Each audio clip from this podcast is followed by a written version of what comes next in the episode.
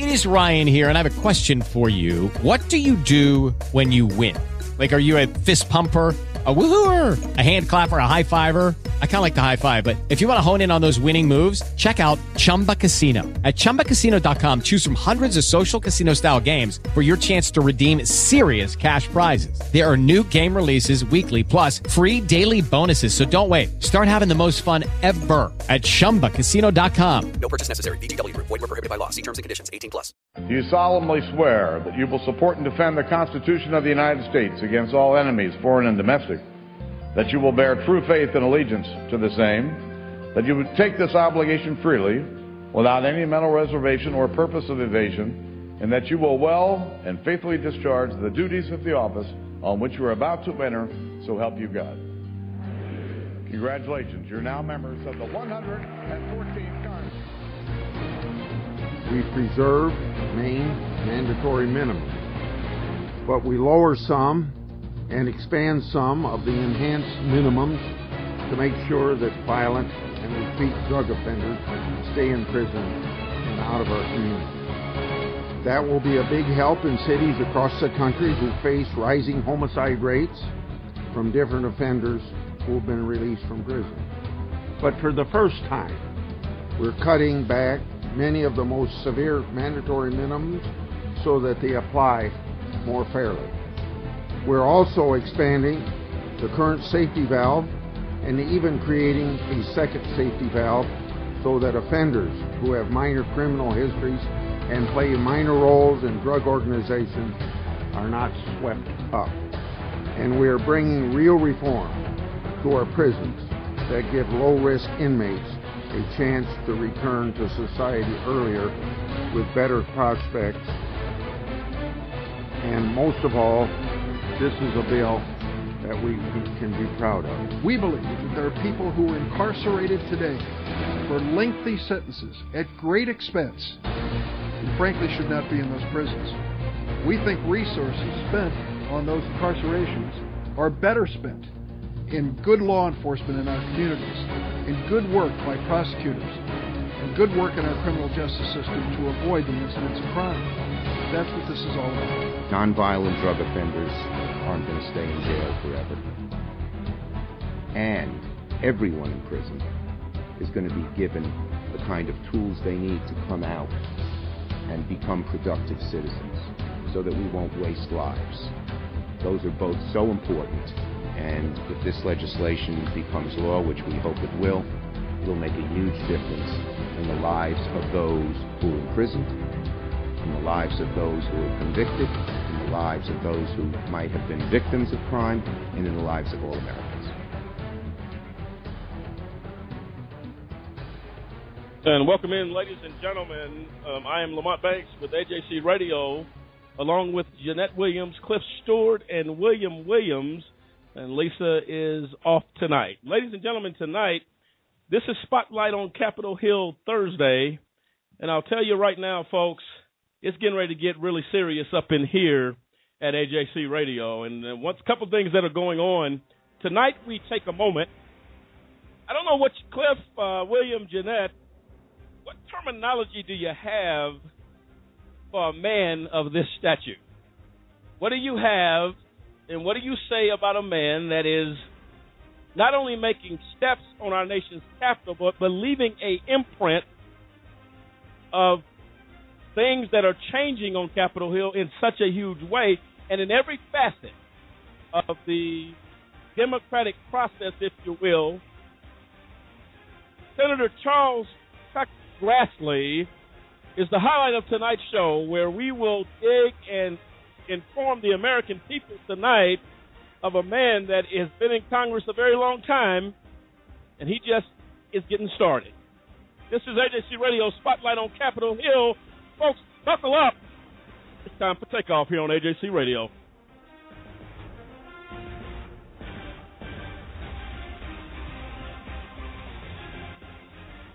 There you have it, folks. Welcome in tonight. Uh, the ladies and gentlemen of America, we thank you for joining us and spending some time with us this evening as we highlight another legend. You know, uh, William, when you talk about legends, they usually come one, they, they don't come one after the other. But folks, here tonight on AJC Radio, we find ourselves in a very unfamiliar place as we are in a what do you call? We're on a streak, if you will, uh, presenting legends that are occupying our nation's capital. And Con- Senator Chuck Grassley is no exception to that. William, your thoughts on the senator? Uh, I think he is um, an amazing fellow. one of the facts, I mean, just reading through this, it's a laundry list, big step made by a big man uh, on behalf of his people. You know, he's really, really uh, fighting for the little man. No, no, without question. And uh, you know, he I heard him say on an interview that he comes from the uh, uh, lowly town of Iowa, not geographically large, if you will, but I'll tell you what, uh, he's making some big steps, not only in Iowa, but across this nation. Jeanette, if you, we've had an opportunity to look a little bit at, at Senator uh, Grassley, your thoughts on the man? I like that he earned a reputation in Iowa for keeping in touch with the people he represents, and in Washington for standing up for common sense and holding government accountable. I love that. Well, there you go. Cliff, your thoughts on uh, Senator Grassley uh, and what he is doing in our nation's capital? I think the thing that stands out to me the most is that Senator Grassley holds the record for the longest record of not missing a vote of any mm-hmm. senator in office. Now, that may seem like uh just you know like well he voted when if you realize how many times senators hide behind the non vote, congressmen hide behind i want to get uh voted again i mean this man 12,000 times he has voted wow never missing a vote which says i am willing to put my position on the table no matter if it costs me an election no matter if it costs me some type of uh you know popularity contest he, this is the type of person we need in the Senate, especially the chairman of the judiciary, to say, this is what I stand for. Take it or leave it, like it or not. This is who I am. That is Senator Chuck. Oh, without question, Cliff couldn't be said any better. And I'll tell you right now, ladies and gentlemen, uh, we had the opportunity to interview Senator Grassley live from our nation's capital. And uh, I'll tell you what, one of the nicest and gentlest man, man you'll meet. Uh, very good demeanor, just nice, very welcoming, if you will. Treated us so very well. Him and his staff uh, up there in Washington. Just uh, we're, we're very much pleased with with that how that went. And, and I mean, what else do you say? We're going to dig into all of that uh, as we get ready to highlight and spotlight on Capitol Hill Thursday with, with Senator Chuck Grassley. And he, as Cliff alluded to, excuse me, uh, serves as chairman of the Senate Committee on the Judiciary. And we talk a lot about the power of the judiciary in Congress. Make no mistake about it. Uh, they oversee the courts, they oversee process, they oversee administration. They are the people that can make a difference. Uh, and you'll find, you'll see many times where hearings are being called in regards to, to, to tough questions, rather, needing to be answered. Uh, and I'll tell you what, you couldn't have a better man in position on the Senate Committee on the Judiciary other than uh, Senator Chuck Grassley, and we're going to dig into his his legacy, what he is doing up there still. And uh, as I said it, I said it once, and I'll say it again. Uh, hasn't got tired yet, and continues to do the right things that he was elected uh, to office to do. So, folks, hanging there with us tonight. It's going to be a humdinger as we get ready to shine the light, as usual, with Spotlight on Capitol Hill Thursday. So, hang with us on that. And I'll tell you right now, folks, as we get into a couple of things, William, we talked earlier um, in regards to the political uh, platform, if you will, in this country right now, as we are in an election year. And I got a couple of things I'm just going to say. AJC Radio holds nothing back uh, in regards to uh, things that need to be said. We you certain we learned yesterday that uh, uh, Sarah Palin uh, came out endorsing uh, Republican presidential candidate Donald Trump. I'll tell you right now, folks, and this is just what I believe. I have followed Miss Palin from the time that she was the running mate with uh, uh, Senator uh, McCain. John McCain. Uh, this is one question I have. It's up, blowing up. I'm watching it all over the news. People are talking. Oh, good Sarah Palin, celebrity powerhouse is what they called it this morning on the news. Well, folks, it take you can't be. It's going to take a little more than celebrity to run this nation. It's going to take a little more than celebrity and the lady from Alaska, reality shows and all that good stuff. That doesn't get the job done at the Oval Office on Pennsylvania Avenue. William, your thoughts on that? Well, I think it didn't work for John McCain. It's not going to work for Donald Trump. I, I mean, I agree with you. know. There's there's only so much you know uh, of Hollywood of Hollywood of the glitz and glam. Sure. That you know. So if that's what you want, if you want a show, okay, well that's your reality show. You know the the Sarah and Donald show. And uh, but the reality is, you know, I, I me personally, I wouldn't want her endorsement. I mean, because it's not Sure. going to it's not going to benefit you in any way. Well, here's here's here's some thoughts on uh, on uh, ex governor Palin. She left office. She left office prior to the end of her term as governor of Alaska. Uh, now, my understanding was there was some uh, offer on the table for a reality show, which I on T, on I believe it was TLC, uh, the outdoors, living it with the Palins and all the good stuff. What about the oath you took to stay oh, in Wow. office to serve the people of Alaska, Cliff? I mean, what Well, is that? When you, you got to look at. I mean, she had. you have to look at what she was dealing. with. I Sure. mean, she, Oh. the the statements she was making. I mean, she knew that she was washed up, but still, she should have she should have finished her term. But the, this is the woman who said, "I can see Russia out of my window From Alaska. from Alaska."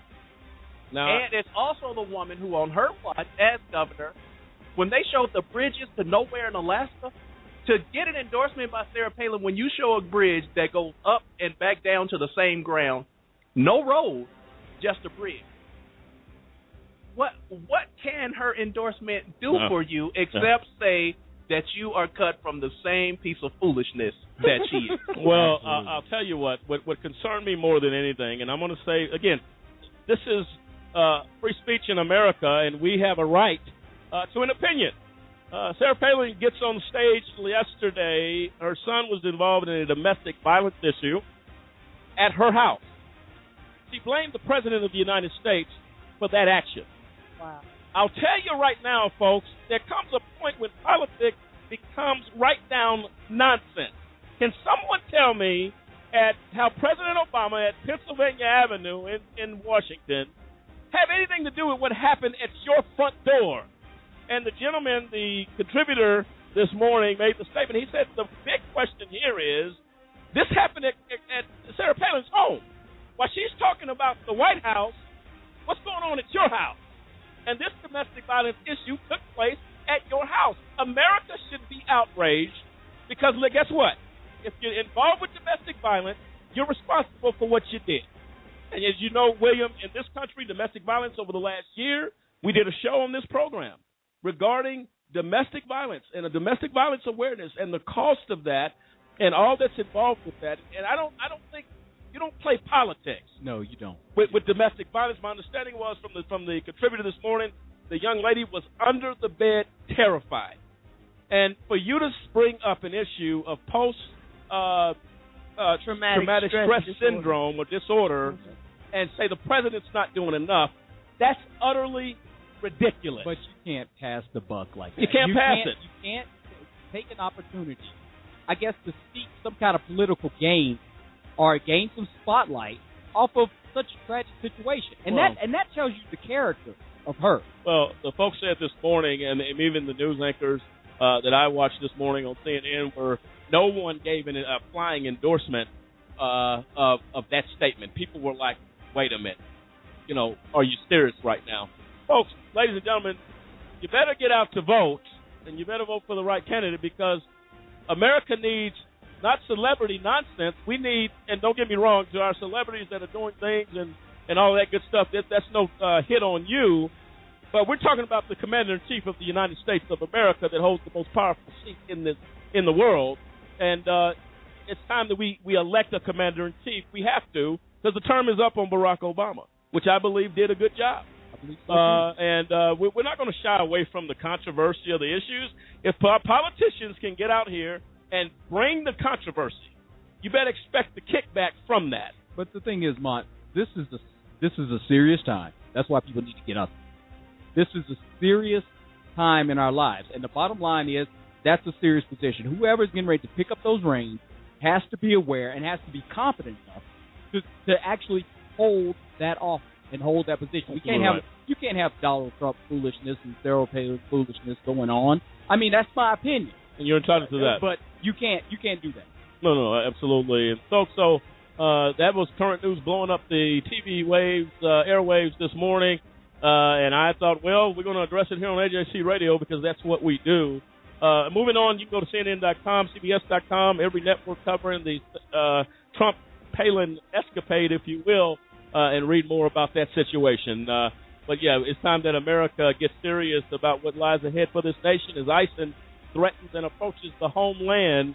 Uh, it's not time for jokes. It's not time for. It is time for serious business right. uh, in this country. And uh, I'm gonna tell you, once February gets here and leaves, the year takes off with flying wings. So, uh, folks, you're gonna be walking to the polls sooner than you think. We need to be prepared for the next commander in chief that we that we put in the office. So, some thoughts on that, something to turn over in your mind as you sit down tonight uh, and and have a relaxing evening with the family. These are things and issues that are important that we need to pay attention to, and it's very very important that we pay attention to that. Uh, going into the next topic, uh, we were there is a petition tonight uh, for the IRP6. If you go to change.org and type in IRP6 for search, there's a new petition, ladies and gentlemen. We ask that you sign that petition. We are asking that the President of the United States grant clemency to the IRP6. These men were wrongfully convicted.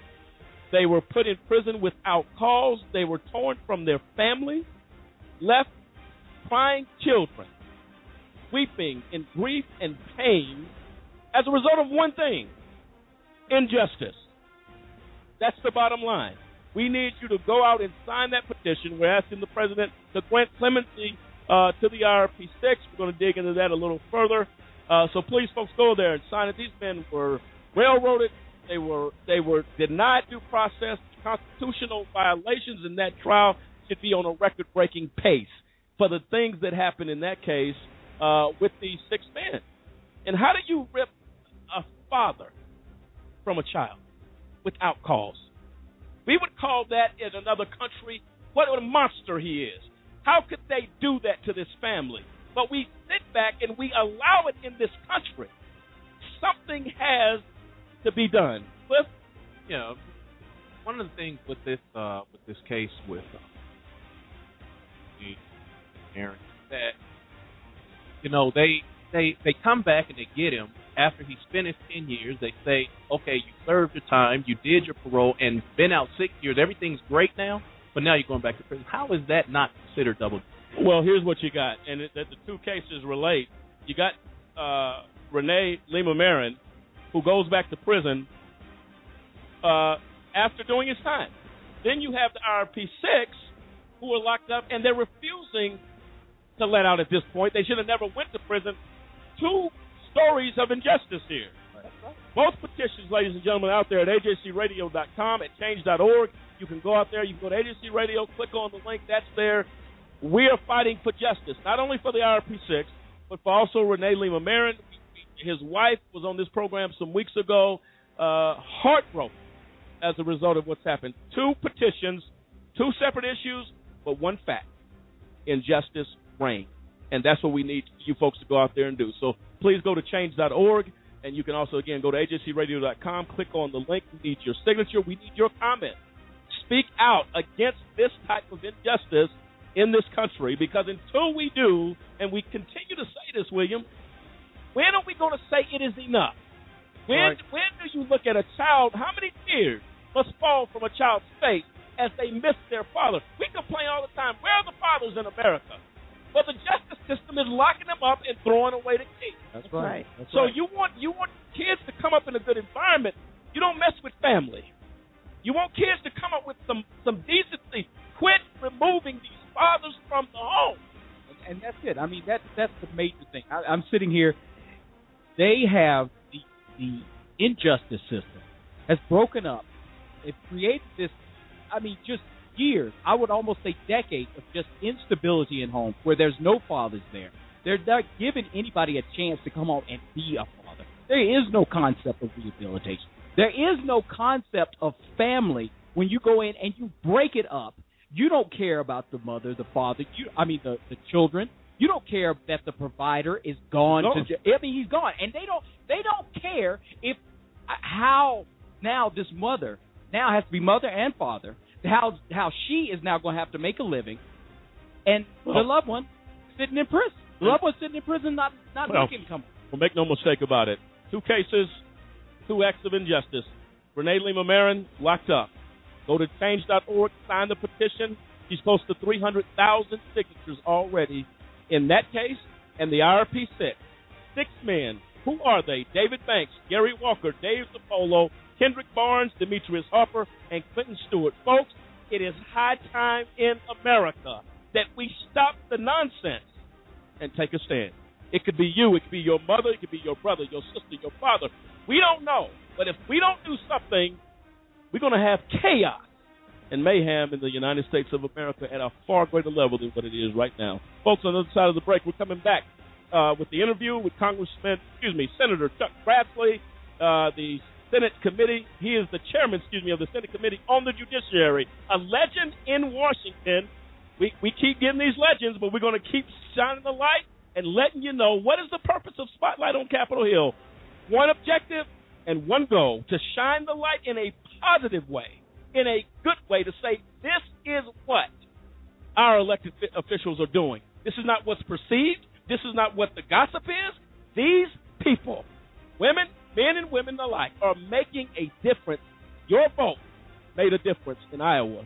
And with the other people, William, that we have talked to on this program, folks, this is why it is so very, very important that we vote. On the other side of the break, we're coming back with that interview as we can we get ready for the humdinger of a show, Spotlight on Capitol Hill Thursday. Folks, hang on to your seats. We're getting ready to take off again. Spotlight on Capitol Hill Thursday. Stay with us.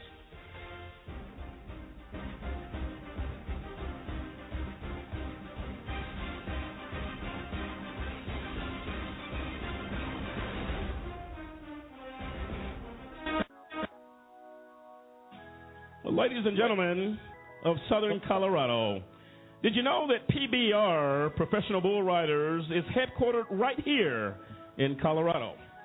PBR is an international professional bull riding organization based in Pueblo, Colorado. In 1992, when 20 bull riders from the rodeo circuit came together to give life to a dream that they all shared, they never imagined it would be so quickly developed into what has officially been declared the fastest growing sport in America. The PBR, the riders pooled their resources, $1,000 apiece, and broke away from the confines of the rodeo format to make bull riding the most popular of the seven events in traditional rodeo, a standalone sport, and take it to major markets across the United States. Today, the visionary founders are riding a wave of popularity as the PBR continues its charge as one of the fastest growing properties in the history of sports. The concept is simple match the world's best bull riding athletes against the toughest animal athletes on the planet in an eight second man versus beast duel. More than 1,200 cowboys from the U.S., Canada, Mexico, Brazil, Australia, and New Zealand hold PBR memberships. How would you like to work for this great company? We are hiring right now. We are currently looking for an associate attorney, public relations manager, social media manager, and digital project manager, to name just a few. Folks, check out our website to view more of our open positions at www.pbr.com.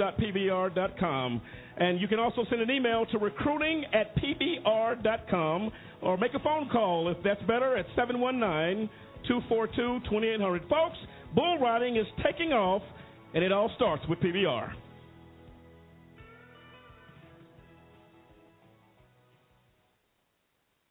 Our children are literally eating themselves to death. Many experts predict that this may be the first generation of children that doesn't live as long as their parents because of the problem of obesity. A quarter of American children don't exercise regularly. The average school age child watches four to six hours of TV every day, bombarded by commercials for fast food and junk. How you make these kinds of lifestyle changes in your kids is to make them yourself. Make the effort. Fight childhood obesity. A message from the Government of Canada.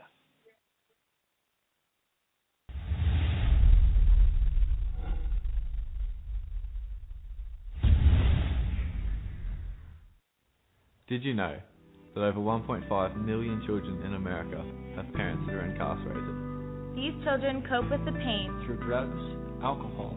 anger, and violence. It is so important. So important. It is so important for communities to provide preventative and intervention services. Don't make them do it alone. Become a part of the community. Community. The community. Become a part of the community for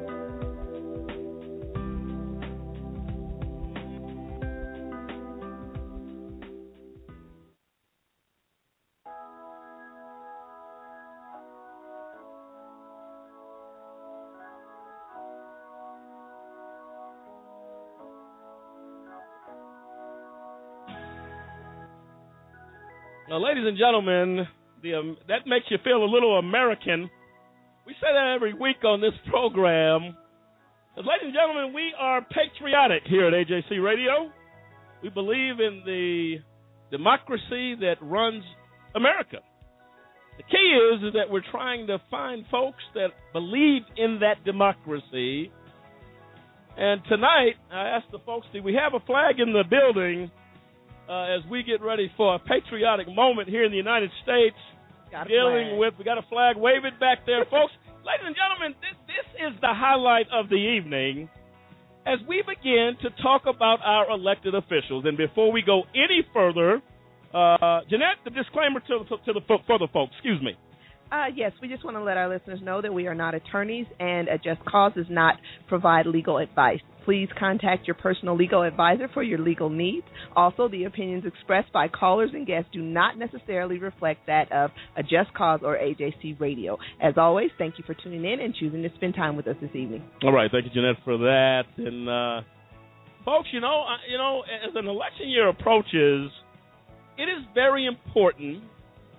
As we talked the other night on this program, the importance of the vote, the importance of getting out, the importance, excuse me, of getting out the vote, doing what we need to do to ensure our elected officials are going to do what we believe. Because if I'm not mistaken, William, elected officials speak for the people. Uh, correct. When you go vote, they are your voice. That's the importance of putting someone in office that you said, I believe in this congressman or this senator. Uh, and this is the, the the the whole definition of democracy. And this is what we try to find in other countries to bring people together. It's worked here in America for a long, long time. Yes, it has. Yes, And it has. uh, we- we're going to, you know, get into that tonight as we get ready uh, to talk about again the legend, uh, Senator Chuck Grassley, making a huge difference in Washington D.C. Uh, again, uh, me and Lisa had an opportunity to sit down with him uh, in his office in Washington, and I'll tell you, man believes in what he believes, and he intends to do and follow his conviction. That's what I got from the man uh, in the interview. He believes in the conviction and the importance of doing something in Washington, not simply going through the motions and, and this and that. And we have found that with several members of Congress. Tonight, we happen to shine the light on on Senator Grassley. Uh, goes further. Uh, the Senator Grassley has earned a reputation in Iowa, keeping in touch with the people he represents in Washington for standing up for common sense. And this is the key we talk about all the time on this program: holding government accountable, and that is critical. Uh, uh, Senator Grassley does his job with a work ethic that can be traced to the Butler County farm where he grew up and still lives today, and to his days as a young father of five who worked three jobs. Knows a little bit about work. Yes, he does. Uh, today, Senator Grassley holds the record for the longest record, uh, and this was alluding, Cliff, to your point earlier, the longest record of not missing a vote of any senator in office. Showing respect for the public trust he holds, Senator Grassley holds also con- also has conducted at least one meeting in each of Iowa's 99 counties every year that he served in the United States Senate to encourage participation in the process of representation of government. Senator Grassley stays connected by responding to every phone call, letter, and email from Iowans, and by communicating with the Iowans extensively online via Facebook, Twitter, and his own website as well. Wow. William, your thoughts on that? That speaks volumes. It, it does. I mean, it, it really does. I, I, I, I mean, this point here that he conducts at least one meeting in each of Iowa's 99 counties every year. I mean, that's that's amazing. He's sitting here saying, "I am here I am your mouthpiece. I am your champion.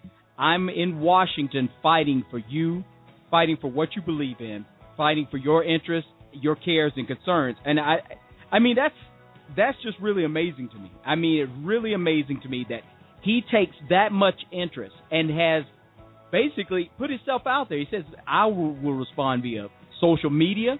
I have my own website. You're going to see me in action. You're going to see me in meetings, and you can come and and confront me and talk to me at these town hall type meetings, and I'm listening to you.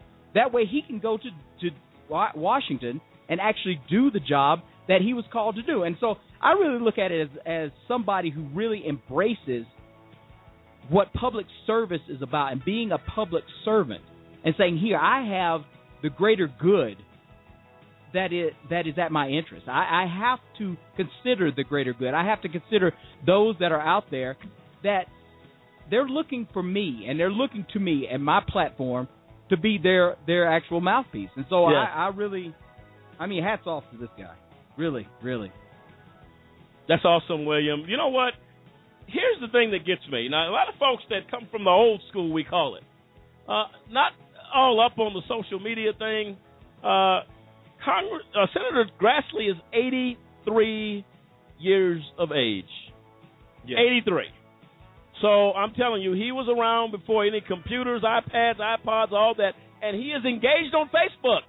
He's engaged on social media. Well, I'll tell you what, uh, we have the utmost respect for Senator Grassley, and uh, I'll tell you what, Cliff, when you talk about a gentleman, again, he didn't go get him a big mansion, a big house.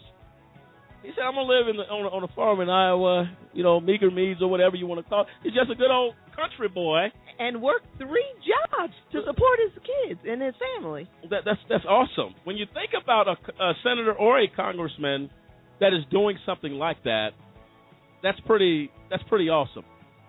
Oh yeah, when you look at the fact that okay, he came from meager means, he he stays close to those meager means. He fights for for uh, not only the people of Iowa, but he fights for every American.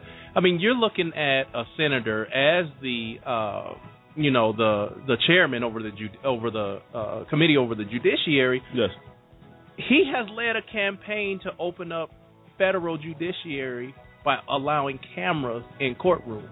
Do you know the impact that that would have on federal criminal cases to say there is a camera in every courtroom so that now the people, the public, can see exactly what these federal judges do. That every time there's a court proceeding going on, we say get the fit, the video, and we can see what someone like Judge Arguello said to uh, to the defendant. We can see when a judge is uh, is clearly breaking the law, breaking the law on the side of a prosecutor. You know, like we've uh, been on here before, when a, a judge is texting the prosecutor, telling them how to try the case, how to win the case those are the type of things. That is the type of sure. uh, of you know transparency that needs to happen even on the federal level. Well, and that's what he's known for exactly. is demanding transparency, uh, transparency. Excuse me, in the in our in our system, in our country. Yeah. Congressmen, senators, uh, staff, administrations, Department of Justice, uh, the Bureau, of everything that is needs to be held to a accountability is is what is the mo, if you will, for Senator Grassley. It's about holding government accountable. That's every facet of government. And goes further here, uh, uh, further that in Washington, Senator Grassley has been a leader in shaping legislation to improve the quality of life for Americans and to expand the economic opportunities for individuals, families, and communities. These are things that we face in this country right now that are up in the air, that are in jeopardy. Right. And these are the things that he has his put he has put his hat on uh, to support. Uh, Senator Grassley serves as chairman, as we said, of the Senate Committee on the Judiciary, where he works for a competitive marketplace with antitrust, enforcement, and tort reform to reward innovation and invention with an updated patent system, and for legal immigration that will help America's economy grow. Senator Grassley has led a campaign to open up the federal judiciary by allowing cameras, as, as, as Cliff alluded to, in the courtroom. That's unmatched in legislation, in legislative uh, pushing, if you will. Yeah. That's not something that's popular. Yes. That's not something no. that people want to do. But guess what? He is saying you have to be held accountable. That's right. That's and right. what a, what what an honor, Cliff, to, to, to the senator for taking on tough challenges, tough decisions that have to be made, especially given the judicial system being completely in disarray right now. But when you look at it, I mean, that's what it takes to really be a champion of justice. That it takes to really be a congressman or a senator, a legislator of the people, is that you have to take those type of stands to show the American people that hey, I am not just about being reelected. I'm not just about my constituents, but I'm about uh, you know equal rights according to the law for everybody. And in this situation, you're talking about him eh, looking to ensure that justice is brought Right. for for every American. That move right there is enough to say, okay, all the way from the street with body cameras from cops to the courtroom, courtroom. we have video footage. Not just okay, he said, she said, the law. Uh, this is the way the law was played out. This is what they claim happened in the courtroom. But you're talking about video footage to be able to see exactly what happened. Imagine all the things that law enforcement has been caught with because we have video footage. When you have some officer that has lied and said that didn't, it didn't happen this way, it didn't happen that way. But then when you see the video, you be like, you shot that man in cold blood. The same thing would apply to judges when they say, I did this in my court or I didn't do that. We have you We have it. Put in an innocent person in prison knowingly. Now, guess what? With this footage, we're gonna uh, we're gonna submit you I mean that to that, that that speaks volumes. Goes further. Uh, Senator Grassley is unmatched in his legislative and oversight work to protect whistleblowers, both in and out of government, who speak up about wrongdoing for the public good. Senator Grassley is an advocate for victims of crime and a leader in the fight to keep illegal drugs out of the hands of young people. He leads efforts to safeguard America's freedom with effective anti-terrorism and domestic security policies. Previously, previously, Senator Grassley was chairman of the Committee on Finance. He led through Congress two trillion in tax cuts, two trillion dollars in tax cuts. He led that initiative. Right, that's not That's, pennies. that's not five bucks that you're going to take to McDonald's or Wendy's, folks. Two trillion dollars. And That that is something to be. You know what I'm saying? That's, I mean that is huge. And when it, when you go on, you read this, and it says here, leaving more money in workers' pockets. You know, I, I mean, making you know that's the thing. When you when you look at this, this man right here has not lost sight of where he came from. He understands the fact that you know what, it's going to be the little man. It's going to be those that are struggling to get by that are going to reap the brunt if Congress don't, you know, if he doesn't do his job. You know, if he doesn't help uh, with legislation, with tax cuts, with with you know it, Medicare, anything, anything in here, all this stuff ends up rolling down to the little man, and that's what you got to love about it. Well, he goes further here. We talked about Congressman Tom Marino and his uh, youth initiative, what he's doing down down there with uh, Congressman Karen Bass uh, as far as foster care. Uh, says here, uh, Senator Grassley is a leading advocate to improve the foster care system and help more kids find permanent, loving homes through adoption. Taking that step to place kids, because guess what? You know, if kids are placed right, guess what? Our school to prison pipeline is over. That's right. Our school to prison pipeline comes to an end when you have Senator Grassley taking these initiatives, doing what he's doing. This is what makes a difference in America. Folks, you know, I'm just going to stop. We're going to get dessert on the table now as we get into the interview. Senator Chuck Grassley.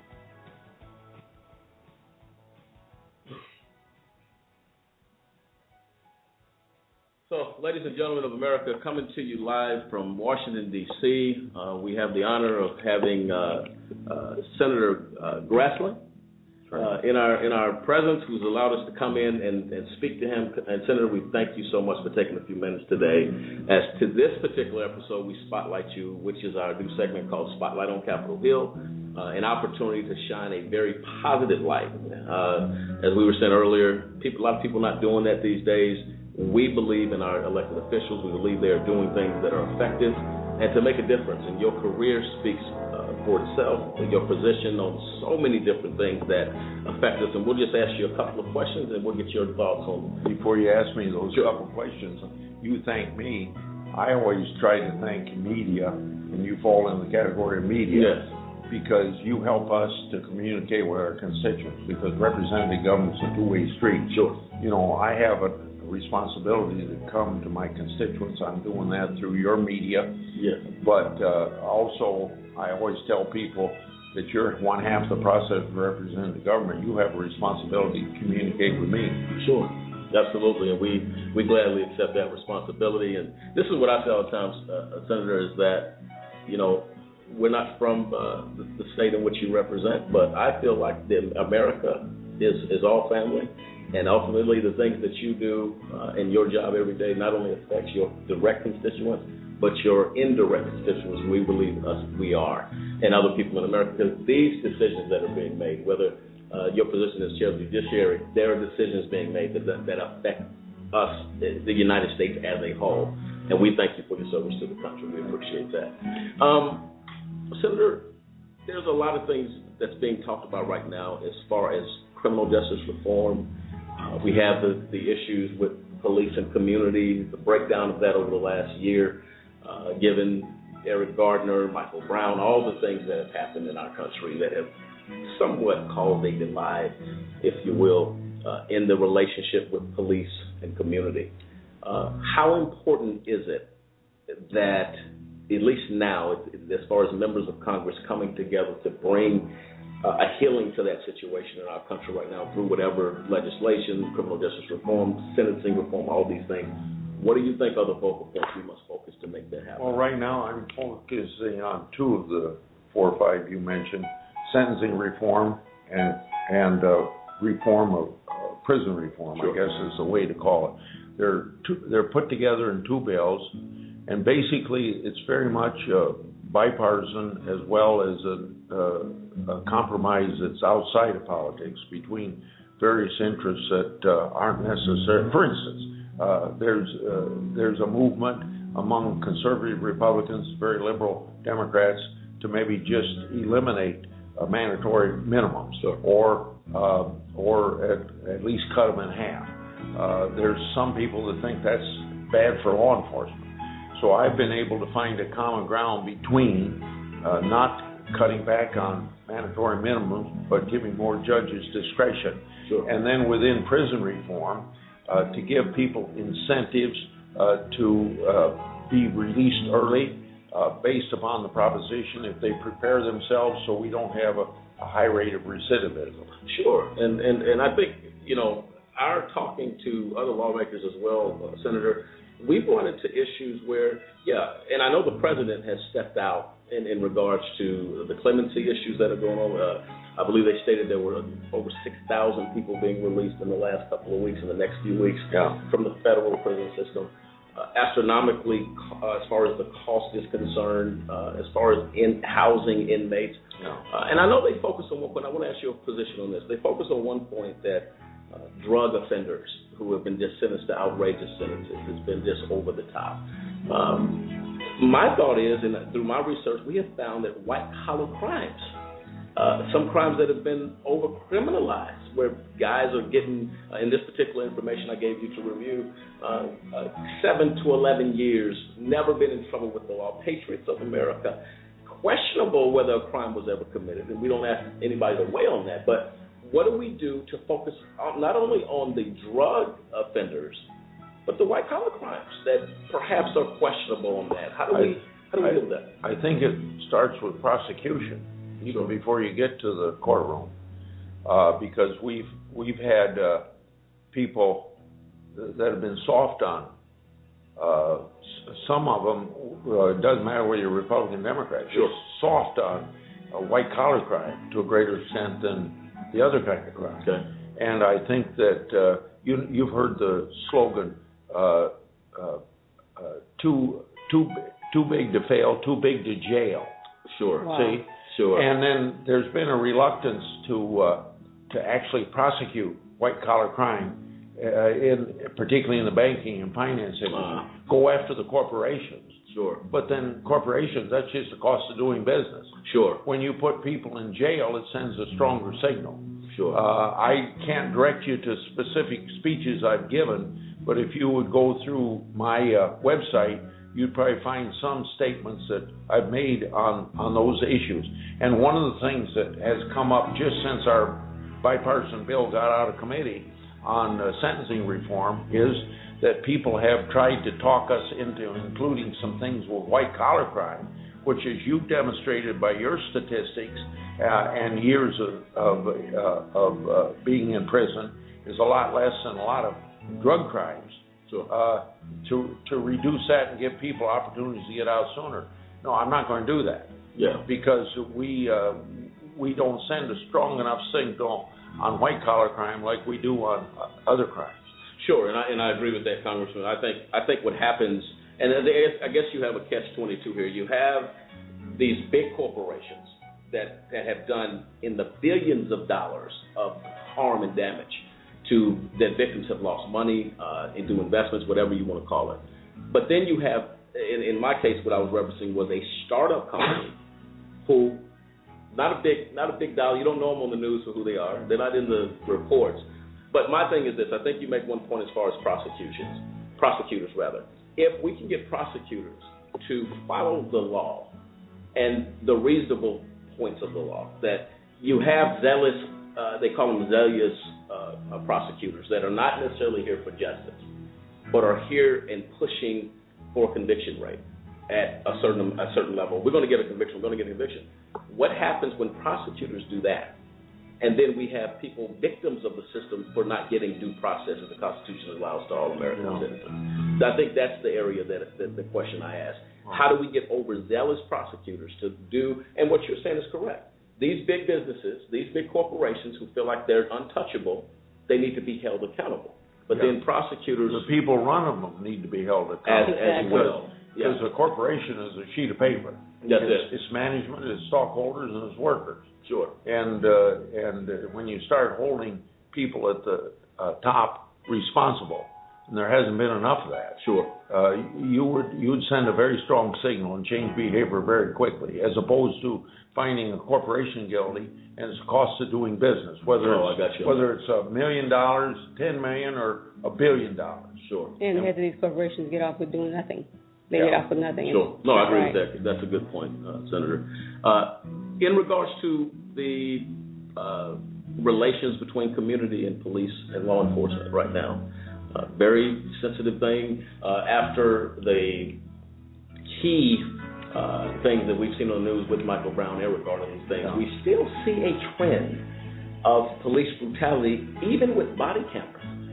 Is my thought is this: is that the I think we have to change the culture of law enforcement to a point because if I have a body camera on, if I habitually do something long enough, doesn't matter. Now I have a body camera on that can show exactly my my inappropriate conduct, but we find officers still doing this, and we have body bags still still being filled.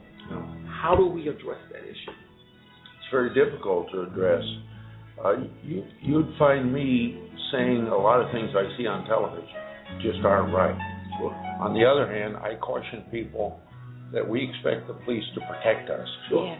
And uh, and from that standpoint, I always say, you know, we aren't in their shoes at that particular time, and, and and without knowing that, I think we have to be cautious drawing judgments. Sure. Eh, but I've seen I've seen things on television that policemen should not be doing, uh, and uh, but I, I also think all of us expect policemen to protect us, and I think uh, we've had a reaction now from police that tends to be that they better be very cautious what they do, and maybe some crimes go on, uh, or some criminals get away. Not Sure. necessarily with murder, you know, the old Right. saying. Yeah. But you get away with committing a crime because maybe the police think, well, I could be in the same place as that other policeman that maybe Sure. did something he thought was right at the time, and we look into the facts and it was wrong. Sure. You know. Sure. No, no, and I agree with that. I think you know we have some excellent. Uh, Yeah, we have some good law enforcement out there. Law we have really good enforcement, ones out there. Yeah. You've got the bad ones mixed in with the good, so you have to sort of weigh that, weigh the two against, weigh the bad against the good, and know there's a li- there's a mixture out there. And you So- got to find, I believe, you got to have to fi- you have to find that balance. And again, I believe without you take law enforcement off the street today, We're in trouble. we are in, we are in a bad situation. But it's a matter of finding fine tuning and getting rid of the bad and helping hopefully uh, keeping the good going. Uh, Senator, uh, did you know a new House Speaker, uh, Paul Ryan, uh, in place. Uh, uh, different change in the culture here in Washington. Uh, I've always had a great deal of respect for, for, for uh, Mr. Ryan. And uh, your thoughts as the Congress gets ready to go to a new era, if you will, a new direction, um, and, and, and all respect to uh, to House Speaker Boehner. Is it Boehner? Boehner. Boehner. I'm sorry, I pronounced it wrong. Uh, all due respect to him, I saw the the, the, the closing and the emotion. And, um, great deal of respect for what you folks are doing up here. So our best to, to him. And your thoughts on on, on uh, Mr. Ryan as as we get ready to go in another direction, a new president, election, all these things.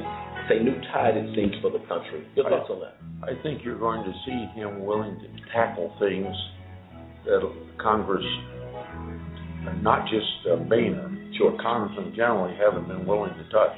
Tax reform, uh, Social Security, Medicare shortfalls, those things. I think you're going to find him willing to tackle those and take a lead doing it and uh, be concerned about the next generation instead of just the next election. Sure. Uh, I, you may not find it in the next year. Sure. Because uh, you, uh, I don't know whether uh, President Obama is willing to go that direction. Maybe in his last year in office, if it can't be accomplished, why would he go there? So it may be a new president, whether it's Republican or Democrat. But I think you're going to find Ryan willing to tackle some of these uh, issues that are very politically sensitive and uh, and called the third rail of politics. Sure. See. Sure. No, I got you on that. And and, and one question for you, Senator, on the judiciary. Uh, a great deal of responsibility lays at the feet of the members of the judiciary. Their purpose, um, this information I've given you to review, we, we put together, uh, and I'll just kind of paraphrase the Judiciary Committee, the federal legislator of these United States, that come together for a common interest to discuss, arrange, and promote resolutions over matters relating to the administration of justice for one nation under God with liberty and justice for all. And under we have the quote of the oath that is taken at the time when the members uh, come into Congress. How important and what role does the judiciary play uh, to what level that we might find justice in our country right now?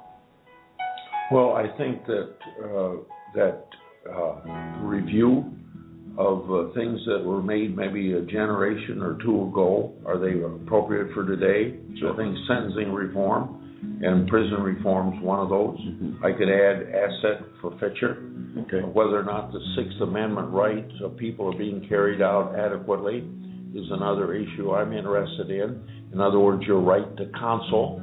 There's a lot of people that don't have the right of counsel because they're involved in something that's minuscule at Sure. the time, and maybe they uh, accept a plea bargain Sure. and they're guilty of a little thing, and then they do something else, and then they do something else, and pretty soon they could be caught up in being a uh, be, be without having counsel, agreeing to these things, so they don't have to go to jail, and then it, it has an accumulated effect that maybe lands them in in prison as a uh, as a perpetual uh, criminal, you know, Yeah. and then all of a sudden they may be suffering a 25 year sentence. So uh, we we've got to do more to see that people have counsel for Sure. even the lowest levels Absolutely. of crime, uh, and uh, uh, I believe those are the areas where I would work. But one of the things we're involved in is that person that administers justice in an impartial way, because we approve judges. So far this year, we've approved, or in this administration, 320 some judges, I think, and only disapproved two. Uh, and there's still more to be approved yet before this president leaves office. Uh, but you know, you want to see that you, since it is a lifetime appointment, and the only way you get them out is impeachment. Uh, and uh, from from that standpoint, then uh, you, you know you want to make sure you get the right people in that'll uh, administer justice in an impartial way. I call that judicial temperament. People that will make decisions not based upon their own philosophy, but on what the law says and the facts of the case. Oh, absolutely, and and wow, and that's that's critically important, um, Senator. And again, uh, I'm going to put this in your read file because with that statement made, that information is critical, and I think this particular uh, information I've left with you in your office today uh, is a poster child of why it is so important of what you've just said. And I think upon you reviewing this that this information. I think you will draw conclusions uh, based upon that statement, and I'm excited to hear your response on that when you have an opportunity uh, to get into that. Um, any aspirations, uh, uh Senator, as you go forward? Uh, you've been a long-standing uh, person of public service to the United States. where do you see yourself 10 years from today? Well, not a member of Congress. I'm 80. I'm 82 years old. I'm running for reelection. At the end of the next term, I'll be close to 90. Uh, I would imagine that I that I won't be running again. I hope the Lord allows me to finish out that term. Sure. And uh, but in the meantime, serving the people of Iowa because that's my first responsibility. Sure. Or I suppose I should say allegiance to the Constitution. But after allegiance to the Constitution is serving your people, uh, serving the nation, but representing your people, uh, and trying to uh, make the processes of government work. One of the things we haven't talked about that I do a great deal of time on is what you call oversight. Mm-hmm. Now, if you use the word oversight, people say, "Well, what in the heck are you talking about?" But you, you know, you you studied in government about checks and balances of government. We're the lawmaking branch but you, it doesn't stop by passing law and getting it in the books. You have a responsibility to make sure, as a check on the executive branch of government, like the president's check on us by vetoing legislation, we have a responsibility to make sure that the laws are adequately uh, enforced. And uh, I spend a great deal of my time in many, many instances where uh, where uh, people are interested in in just what they want to do and maybe going beyond the law and exposing that. Now I can't fire the people, uh, but you know you hope that that by just embarrassing them that they aren't following the law. Sure. Or whistleblowers come to me, and whistleblowers are considered skunks at it, uh, like at a picnic. You know, sure. in the bureaucracy, they don't like them. But I find a lot of wrong by listening to whistleblowers, and I go after that wrong. I try to protect the whistleblower.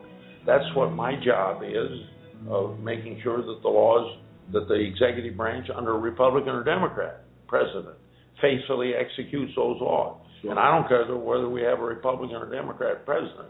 Uh, I'm a Republican, but I have a responsibility to make sure that who, whatever party's in power, and I think I have a reputation being an equal opportunity overseer. No, absolutely, and, and oversight is critical uh, as we have talked to, again, the other members of Congress, the oversight of these uh, implementation, if you will, of laws, of legislation.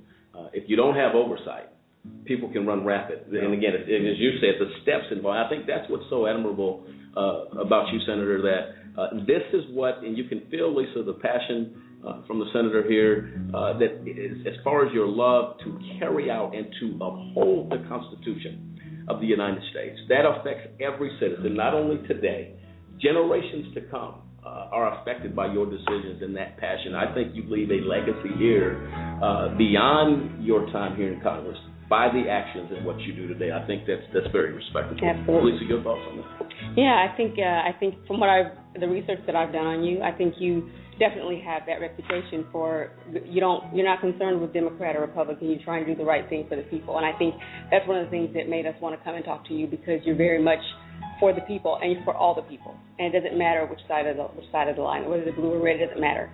You're out there trying to do something good for the people, and we appreciate that. Yeah, and it, it says here in the oath, it says, "I do solemnly swear that I will support and defend the Constitution of the United States against all enemies, foreign and domestic."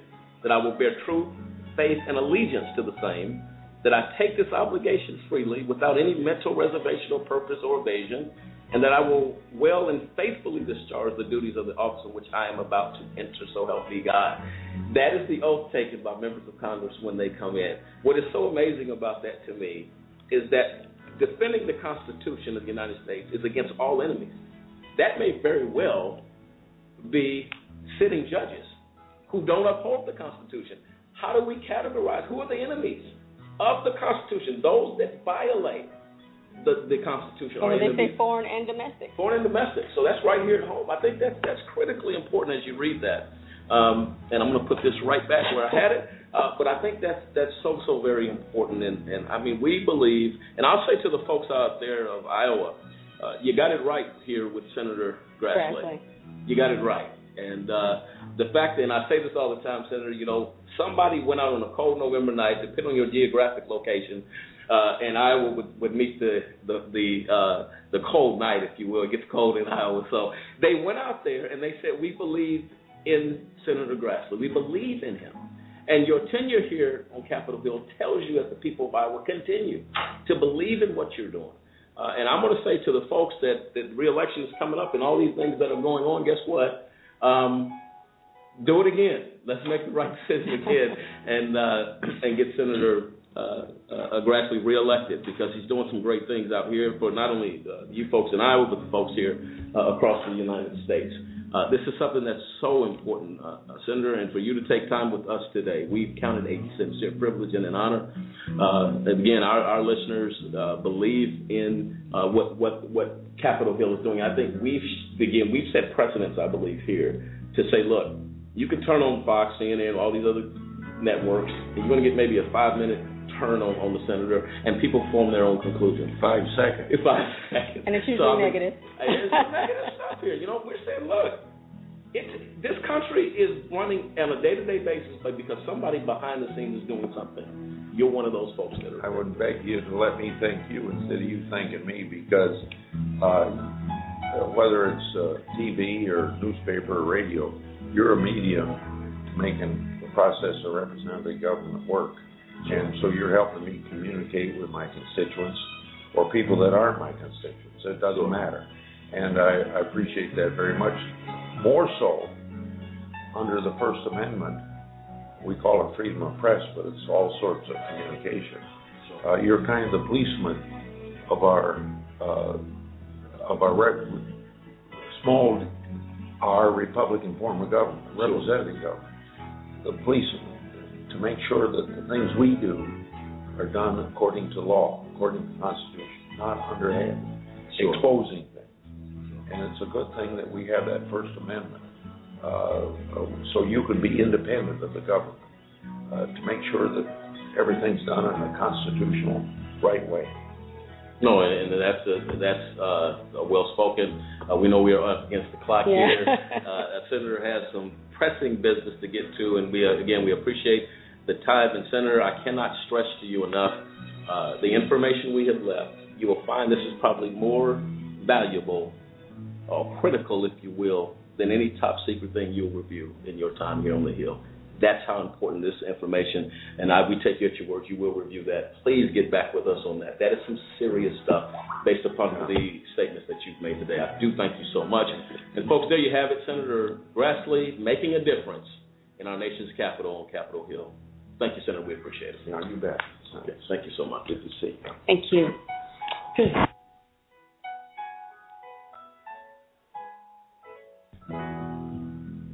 And there you have it, folks. Um, Senator Chuck Grassley, the legend.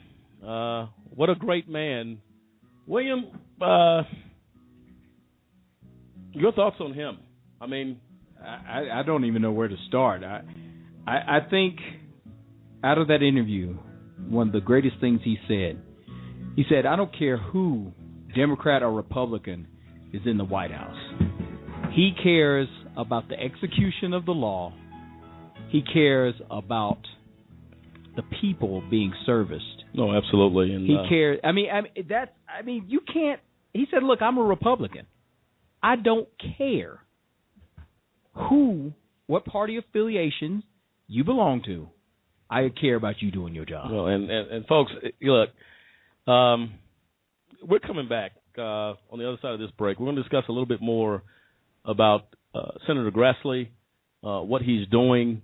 Uh, is it, it just speaks volumes, and uh, we'll be right back on the other side of this break. Do you know Do you anyone, know who's anyone been who's sent been to sent prison to who's innocent? innocent? The United, The States, United is States is experiencing record record numbers of exonerations in cases where people were wrongfully convicted of crimes they did not commit.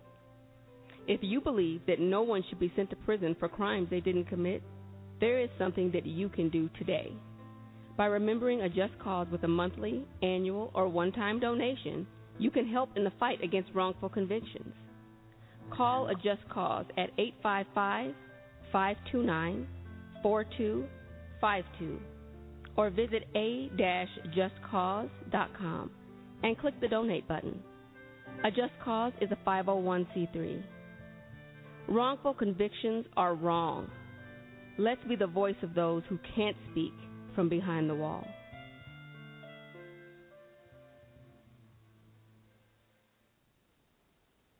We have a big problem, and we need your help. It's happening on college campuses, at bars, at parties, even in high schools. It's happening to our sisters and our daughters, our wives and our friends. It's called sexual assault, and it has to stop. We have to stop it. So listen up. If she doesn't consent, or if she can't consent, it's rape, it's assault. It's a crime. It's wrong. If I saw it happening, I was taught you have to do something about it. If I saw it happening, I speak up. If I saw it happening, I'd never blame her. I'd help her. Because I don't want to be a part of the problem. I want to be a part of the solution. We need all of you to be part of the solution. This is about respect, it's about responsibility. It's up to all of us to put an end to sexual assault. And that starts with you. Because one is too many.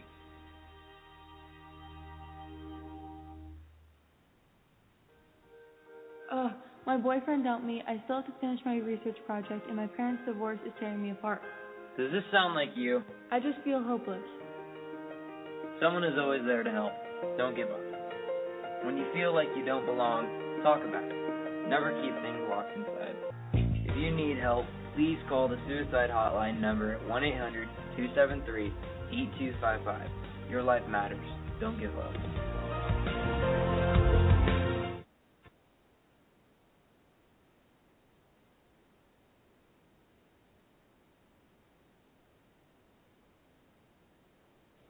Picture this a 75 year old man convicted of murder, waiting for his trial to finally go through. He's been on death row for 25 years now and finds out he's been wrongfully convicted and is completely innocent. Not only does this mean that 25 years of his life have been spent in jail for no reason, but that the actual murderer could still be out there right now. The bad thing is that this exact thing happens more often than you think, but you can help stop it by supporting our campaign to abolish the death penalty.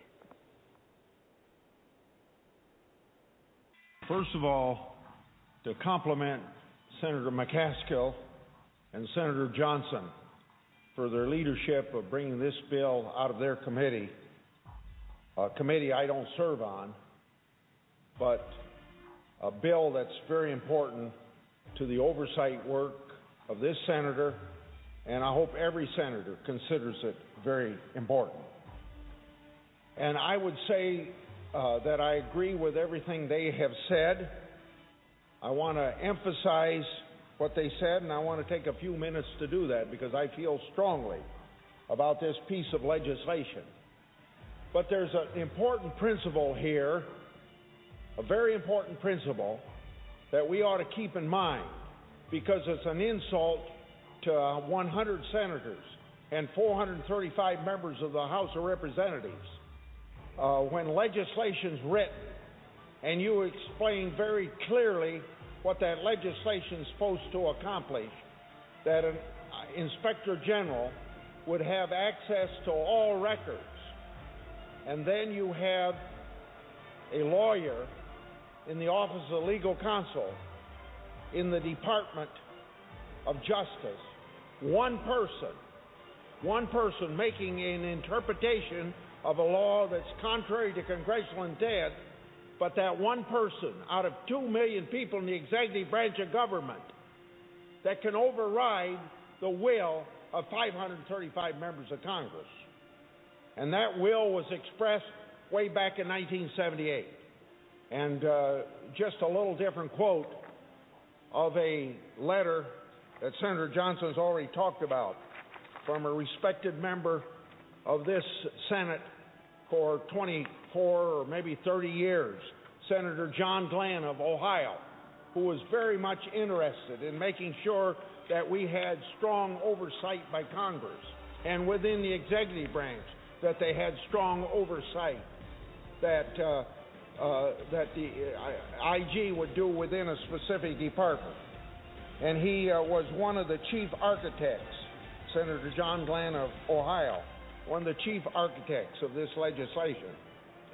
he quotes, uh, uh, full and unfettered access is vital to an IG's ability to effectively prevent and detect fraud, waste, and abuse in an agency's programs and activities. End of quote. Now, here we are. What Senator John Glenn said when he was a member of this body and this legislation passed. And we have one lawyer out of two million executive branch employees interpreting a statute contrary to congressional intent and then overriding. In other words, giving uh, cabinet heads opportunities to avoid doing what Inspector General law says and what an Inspector General needs to do to do their job. Have access. Wow. Well, there you have it. Uh, no, make no mistake about it. Senator Grassley is not one to be played with, and his argument that he's making is critical. Ladies and gentlemen, welcome back to Spotlight on Capitol Hill as we get ready to continue our shining the light on Senator Grassley. Uh, and what he's talking about here is accountability again. He is saying that the Inspector General should have access to records of administrations, of, of government uh, entities, if you will, and to deal with those issues, Cliff, and say, no, you're going to be accountable. We are going to detect, he said, to detect fraud, to detect, excuse me, fraud and abuse by these particular uh, uh, government agencies. I think th- this speaks volumes, and he is very uh, forceful with this. Again, we talked about that before. Your thoughts on the senator's position here? Yeah, well, I mean, this goes back to the talked about it before, but uh, Fast and Furious gun situation with uh, Attorney General uh, Eric Holder and his office, and uh, this is this is uh, Senator Kraft saying you owe the all members of Congress an explanation about what you did. The inspector generals of every department requested those records, and one attorney in the office of DOJ was able to turn those back. That is the type of that is how critical this issue is because Sure. you see that that one man can hold back the fact that a family member died. These these guns are loose in the hands of enemies of America, and there needs to be an answer. And uh, Senator Grassley is saying, look at this one situation and how many people it affect. The American people are old an answer, so we need transparency. Absolutely. And when Congress speaks, there should be an answer from whatever Oh. branch. go. If the if the president has to answer to Congress, why shouldn't the attorney general? Hey, well, he makes a point here I thought that was good. Uh, it says the creation of the Inspector General is not a radical idea, says Congressman Sensenbrenner. Inspector General exists in over 60 executive, excuse me, executive agencies, boards, and commissions in Congress as well. They shine a light on the internal operations of these entities in order to prevent fraud and improve efficiency and accountability. There is no reason why the judicial branch should be exempt from this type of oversight. The judicial branch falls under Judge Christine Arguello. It it it judge uh, it, it falls under the appellate court. It Right. falls under the, the, the Supreme. This is how is it that the Inspector General does not have the same power to deal with the judicial branch when that is the highest level of corruption in the country right now? And Lamont, and you know what? I think that's why you're saying it's going to take more than a little retraining to address this problem. You know, it's like those that are responsible, they need to be held accountable. And so it's it's because of behavior like this, it threatens the very nature of independent oversight of law enforcement.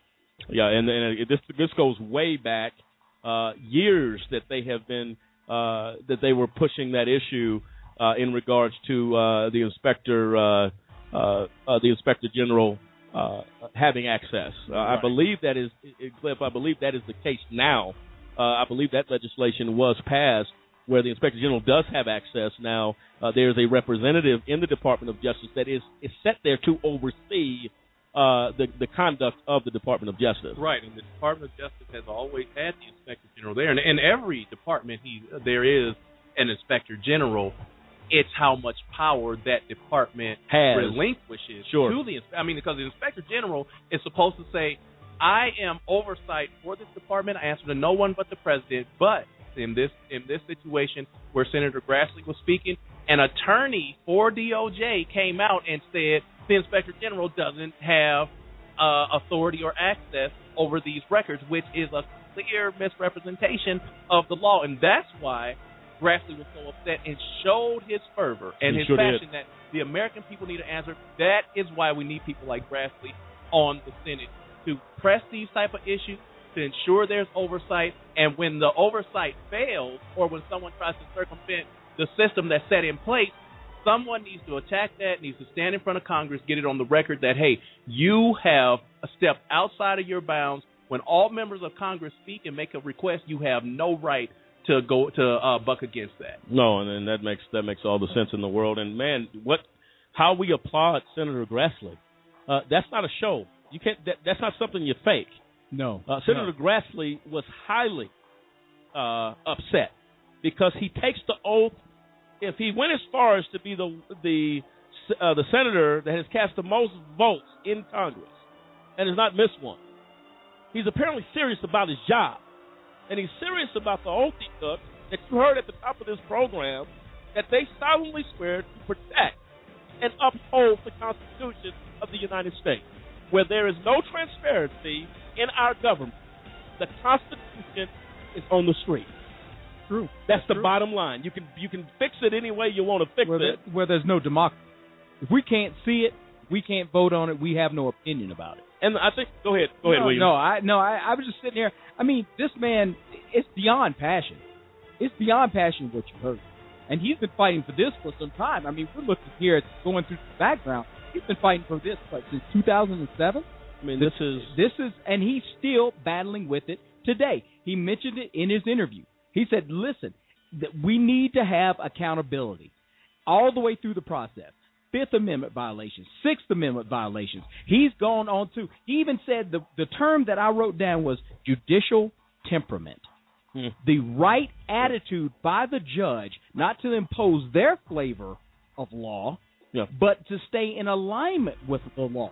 Well, now, now Arguello, she violated that. Period. well, it, well, it speaks to the importance of transparency, and uh, I think until again, Senator Grassley, what separates him, in my opinion, is his willingness to continue to fight. Legislation doesn't come legislation overnight. There are battles on the Senate floor. There are battles on the House floor. There are conflicts. There is controversy. But a warrior and a soldier continues to fight. Senator Grassley strikes me as one of a general that says it says what it is. He's not backing down from it. You know why? This is about America. This is about the democracy that we are supposed to hold true. This is about the Constitution that we base our entire democracy on. Senator Grassley is the example of leadership. Right. I don't think there's anything else to say about it. And Lamont, uh, Senator Grassley is proud of the fact that he's not an attorney and he brings a different perspective to Congress because most of them are.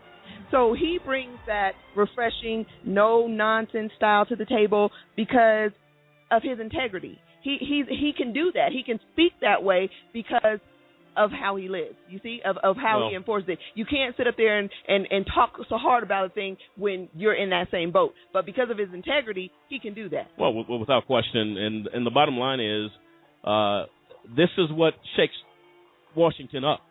Uh, the Good Old Boys Network is shaken up by leadership That's right.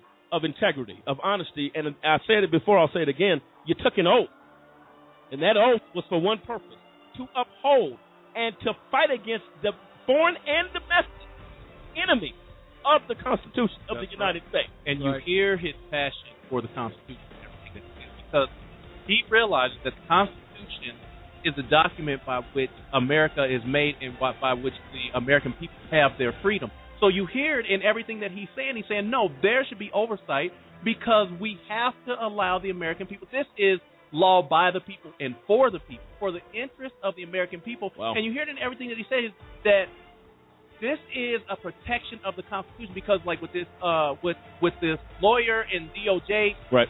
basically circumventing Congress That is How do you do that? against the Constitution, and that is why he was fighting so hard. He's Yeah. saying this is not how the Constitution was laid out. This law was set in place to ensure there's no waste, fraud, or abuse in every office of government. And that is why he pushed it so hard. Because saying the Constitution is at is is being threatened here Wow. with this type of activity, and he fights it and fights it and fights it. And when you listen to him, Yeah. you realize that he is fighting it for the American people because he, Wow. I mean, he's 83 years old. He's seen a lot of things Right. in his time on the Hill. He understands if you let things like this go, that all it, does- it just it begins it has Absolutely. a snowball effect, and he is a senator that's ensuring that snowball effect does not take place on his watch. Wow. Ladies and gentlemen, do you hear that? You say, what are you talking about, AJC Radio? Do you hear the sound of a warrior? Ladies and gentlemen, we hear the sound of, of Senator Chuck Grassley, and he's making some steps and he's making some noise. Folks, I don't know if your fans are put up for the season. You may want to take them out because it's getting hot again up here in AJC, and I'm sure it's hot at your location as we continue this discussion with a man of passion, of integrity, of strength, of courage. And we're just getting started. Ladies and gentlemen, AJC Radio, we're coming right back. Stay with us and cool off. This is AJC Radio Spotlight on Capitol Hill.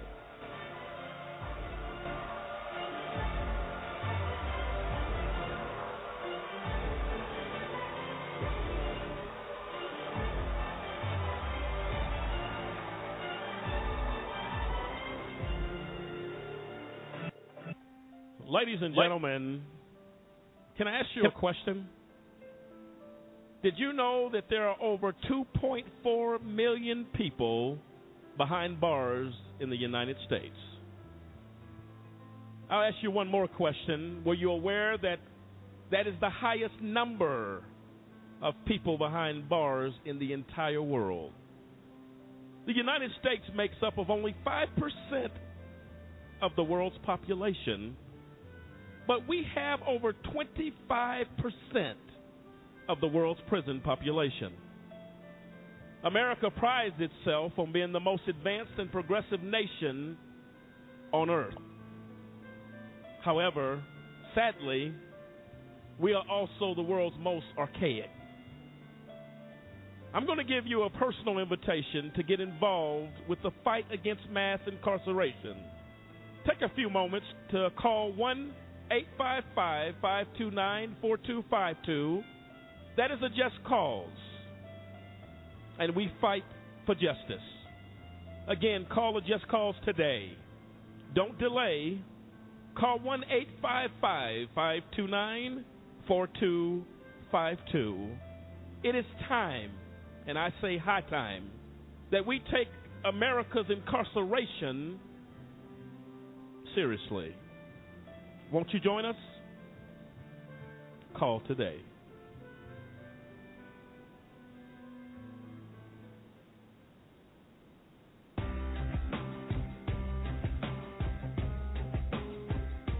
How often does our justice system get it wrong, convicting innocent people of crimes they did not commit?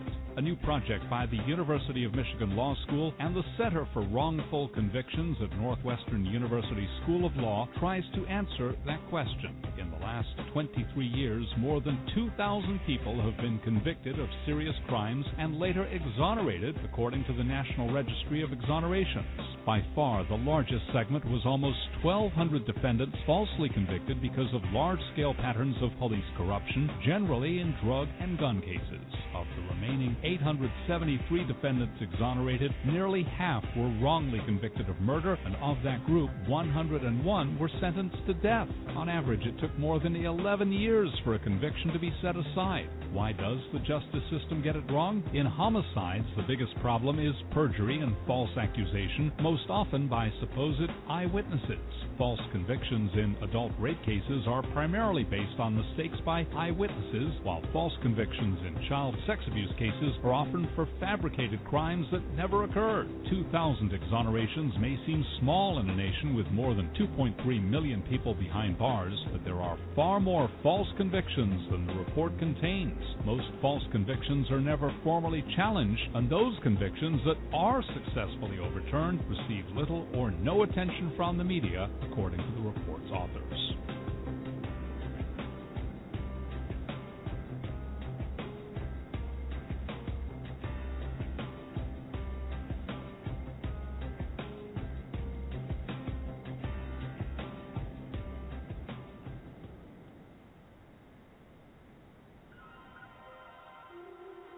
Juvenile justice programs are very important tools to help local communities serve and protect at risk youth.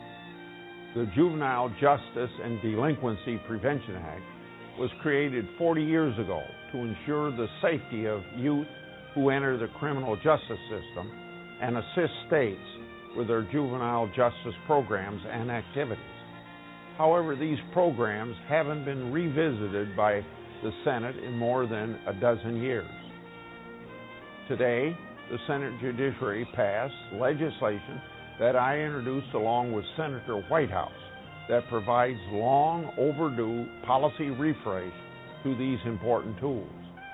Our bill will improve opportunities for our nation's most vulnerable children and strengthen safeguards for youth who encounter the juvenile justice system. The bill phases out the exception that permits states to lock up juveniles who commit status offenses such as running away or curfew violations.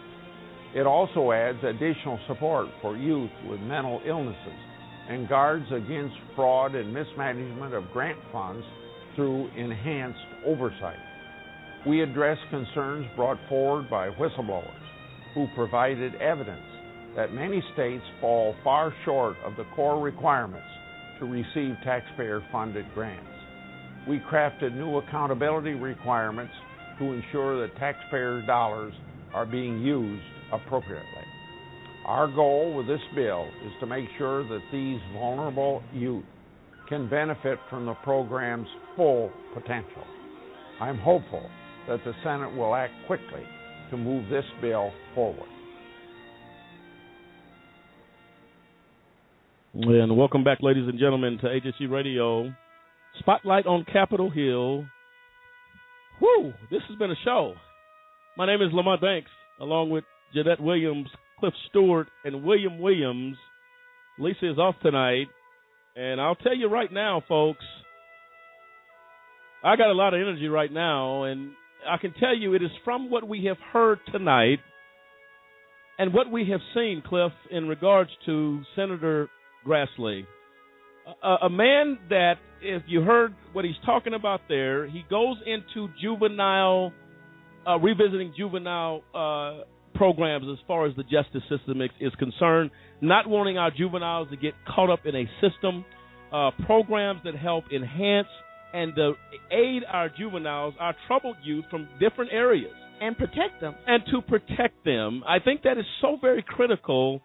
But it, William, when you when you listen to the to the senator, on one end, you know, we had to turn the temperature down. It was so hot in here, and the passion of this senator, but the genocide of Senator Grassley. Yes. Dealing, going to the heart and the core of the foundation of America. Yes. And that is our children. Yeah, he uh, he really. I mean, this man is so broad. I mean, but the policies that he that he addresses and the issues that he takes up but um, you know, the thing is, is that he understands. You know, children, they'll make some decisions, they'll make some mistakes. There's children in foster care. All of them need, you know, a, just a handout, just just something to say we love you, we care about you. They need the support. Um, and he understands there's legislation that needs to be done to provide that. I mean, I think that's awesome, Jeanette. Yeah, I was um, listening to him, and I think what what got me the most about what he was talking about is that he's trying to get these youth um in their prime like before they get caught up in the system. That was that was the thing. He he says that they're the nation's most vulnerable youth. He's um he introduced this bill to um ensure that they are safe. And when they are in this system, he said that, that that the whole reason he wrote this bill was to address the needs of the at-risk youth who come into contact with the justice system.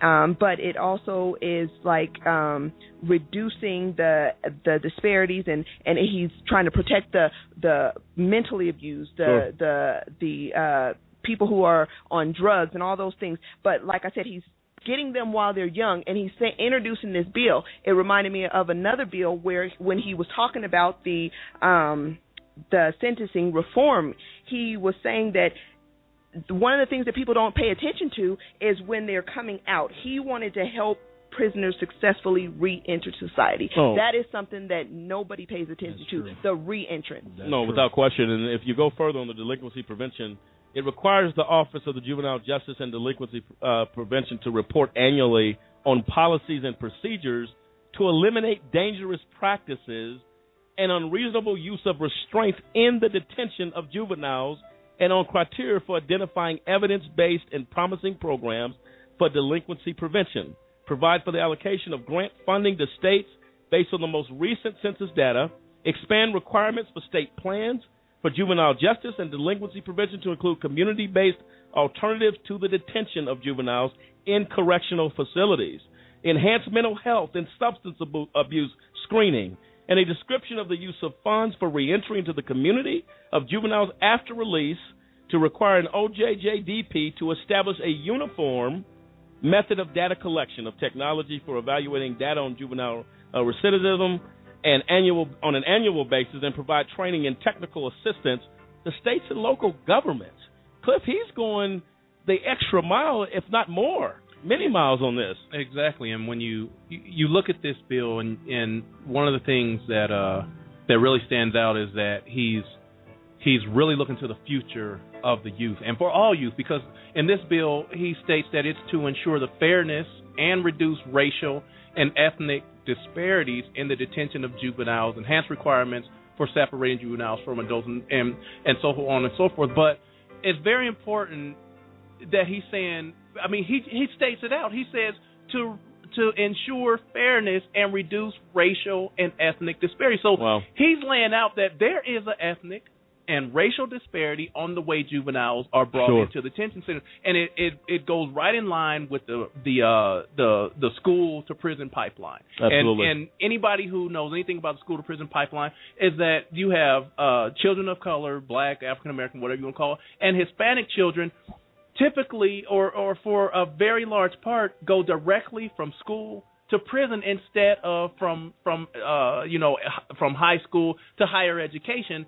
The children are going to prison. This bill says we want to ensure that there's a fairness and reduce reduce racial and ethnic disparities saying that we have to set something in place to ensure that all children have have a fair chance have a way of of getting an education instead of getting locked up when they get out of school. Oh, and, and you have to commend him No. for even making that statement. Yeah, it it it, speaks volumes. You know, we, you know, there's there's times at the AJC Radio uh, studio where we are speechless, yet we're still talking. Uh, if that if that's not a contradiction, however, uh, that's how you feel because what he is doing is overwhelming, and he's talking about Cliff. You alluded to the point, it and William and, and Jeanette to the point. He is. This is about the future. He is concerned about the future, and uh, Congress uh, Senator Grassley went even further. You, you know, everybody uh, in the in the country right now is concerned about the terrorist situation, right? Dealing with ISIS, uh, the the horrible attacks in Paris. What happened to those people? Senator Grassley seems to be connected like an octopus. So many different hands and arms in every situation that we are facing, and he is 83 years young Yeah. doing what he is doing. Let's hear what he had to say about the terrorist attacks in Paris.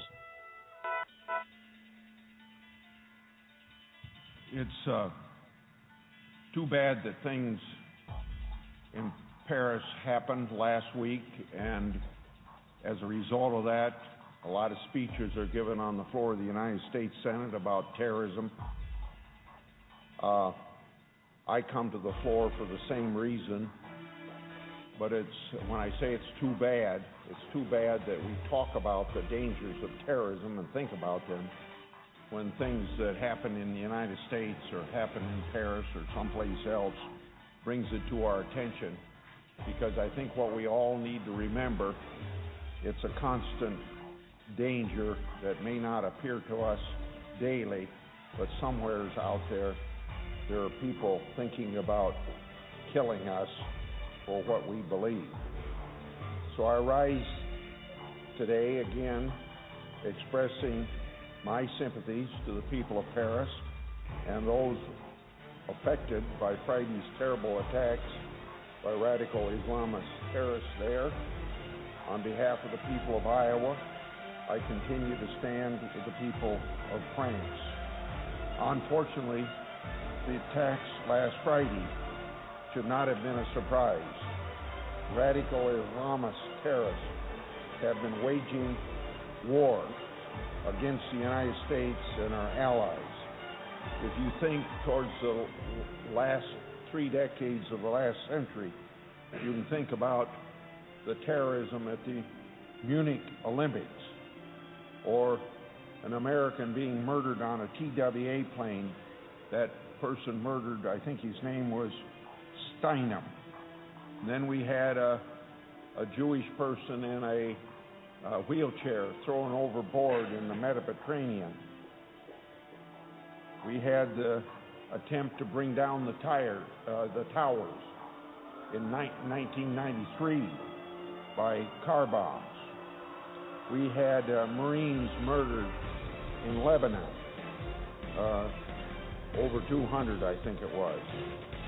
We had the attack on the towers in Saudi Arabia where our military people were living. We had the East African embassies attacked, and we had the USS Cole attacked. Now, most of those happened before, they all happened before 9 11. Since 9 11, attacks have occurred around the world that I want to concentrate on. From the train bombings in Madrid, 2004, to the suicide bombings in London, 2005, to the senseless slaughter in the streets of Mumbai in uh, 2008. My focus today will be on the United States homeland. Terrorists have continued to try to attack us here on many occasions since 9 11. Some of these attacks have succeeded, most of them have failed. Some of them have involved direct coordination with terrorist leaders abroad, and some have been committed by lone wolves inspired by terrorists overseas or the views of those terrorists.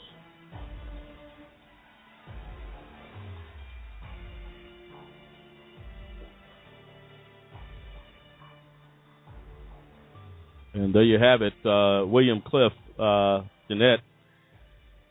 You're talking about talking about a touchy issue here, and you can hear in Senator Grassley's voice the call for concern. Yes. The history of terrorists is clear. They have sought out to this. He said they have sought out to kill us, Yeah. to destroy us. This is a senator, uh, William Cliff Jeanette, who is connected to the issues of the American people. Because I guarantee you, America is having the same questions. They have the same anxieties. Senator Grassley is painting a very clear picture. Make no mistake about it. This is not something that happened yesterday in America. This has been an ongoing issue in the United States. That's right. And he That's right. speaks to the lives, the people, the fathers, the mothers, the brothers, the sisters who hmm. have died at the hand of terrorists. Cliff, your thoughts on that? That's right, and it. I mean, you you have to when you you look at the way he holistically looks at at the whole situation and how he calls out. I mean, this is this is the type of man that moves you to say we need to take some action. Absolutely. We we need to do something. I mean, that is how much his passion gets you when he's No, no, talking absolutely. about the things that he's concerned with. And it says says yeah, if, if it, and it, it always takes a leader that says I'll stand up first. Somebody that you follow into battle. And Senator Grassley from a from a congressional uh, you know, just fair constitutional oversight perspective is saying we can go into battle. And and I'm going. You follow me or not, but I'm going into battle. Wow. And, and that's what it takes. That is what it takes to say that I am a I am a a, uh, a congressional leader that will take the position of being in the forefront to ensure that these issues are taken care of. And and it goes all the way back to him never skipping a vote. to say this is my stance, this is my position, and this is what I'm about about getting it done. No, absolutely, Jeanette. Yeah, to that point, um, he actually took the time to to uh, listen to the people, and some of them were complaining and saying that they felt concerned about the loss of life and everything with the war and all that, and that they felt like the sacrifice wasn't worth it. He took the time to explain to them in a town meeting that um, it would it, that he understood their pain, but it would pay an even heavier price to put the future generations Well- at risk and a greater risk of the United States if we were to surrender the free to to, to our fre- freedoms to hating terrorists. So he basically explained the long term. He took the time Well- to say, "Okay, I understand what you're feeling here, and I understand the loss you're feeling, but this is why we have to do what we have to do." Oh And no, you- no, go ahead, Jeanette. I'm sorry. Go no, ahead. no, no. It's okay. Go ahead. Oh, well, I'll tell you what, ladies and gentlemen, maybe the AC has been turned on. Uh, maybe not. But I'll tell you what, when you listen to Senator Grassley, it'll give you a chill. Why is that? Because we lack the passion, the fight, if you will, in this day and age to attack what is is basically threatening us. To that fact, let me take a moment and thank Senator Chuck Grassley for sitting down with us in Washington and for talking to us and for opening our eyes that members of Congress are doing something.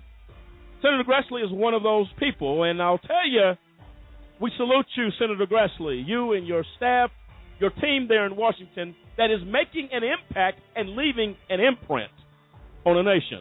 It's one thing to have a rainstorm effect on a country.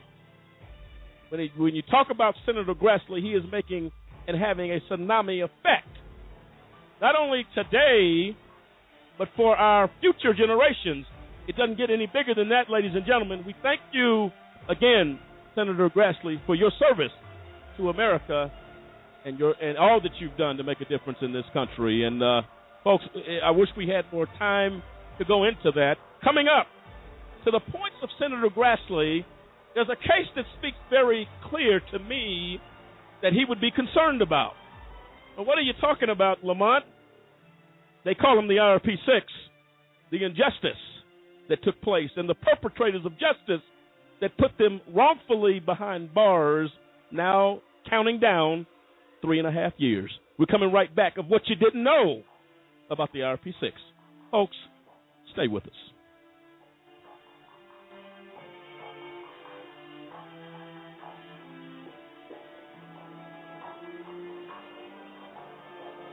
For a kid whose mom or dad is in prison, life is Life tough. Now add a Now add wrongful conviction to that. to that.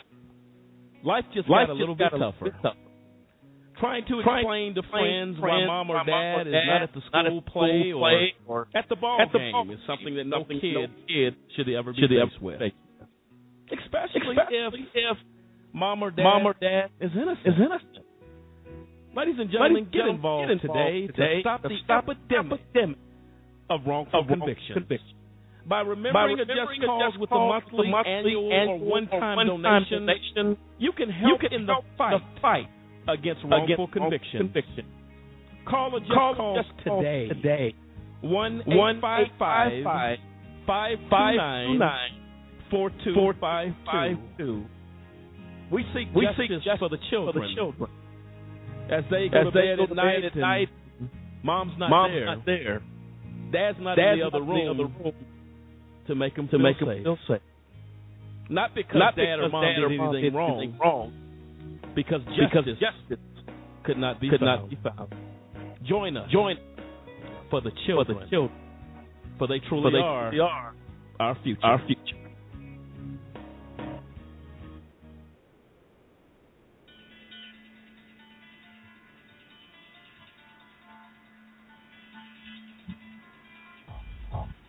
And welcome back, ladies and gentlemen, to AJC Radio, where we bring the message of justice all around the world. And I'll tell you right now, folks, tonight we go into what you didn't know about the IRP 6 case. Tonight we touch in on a subject that is critical.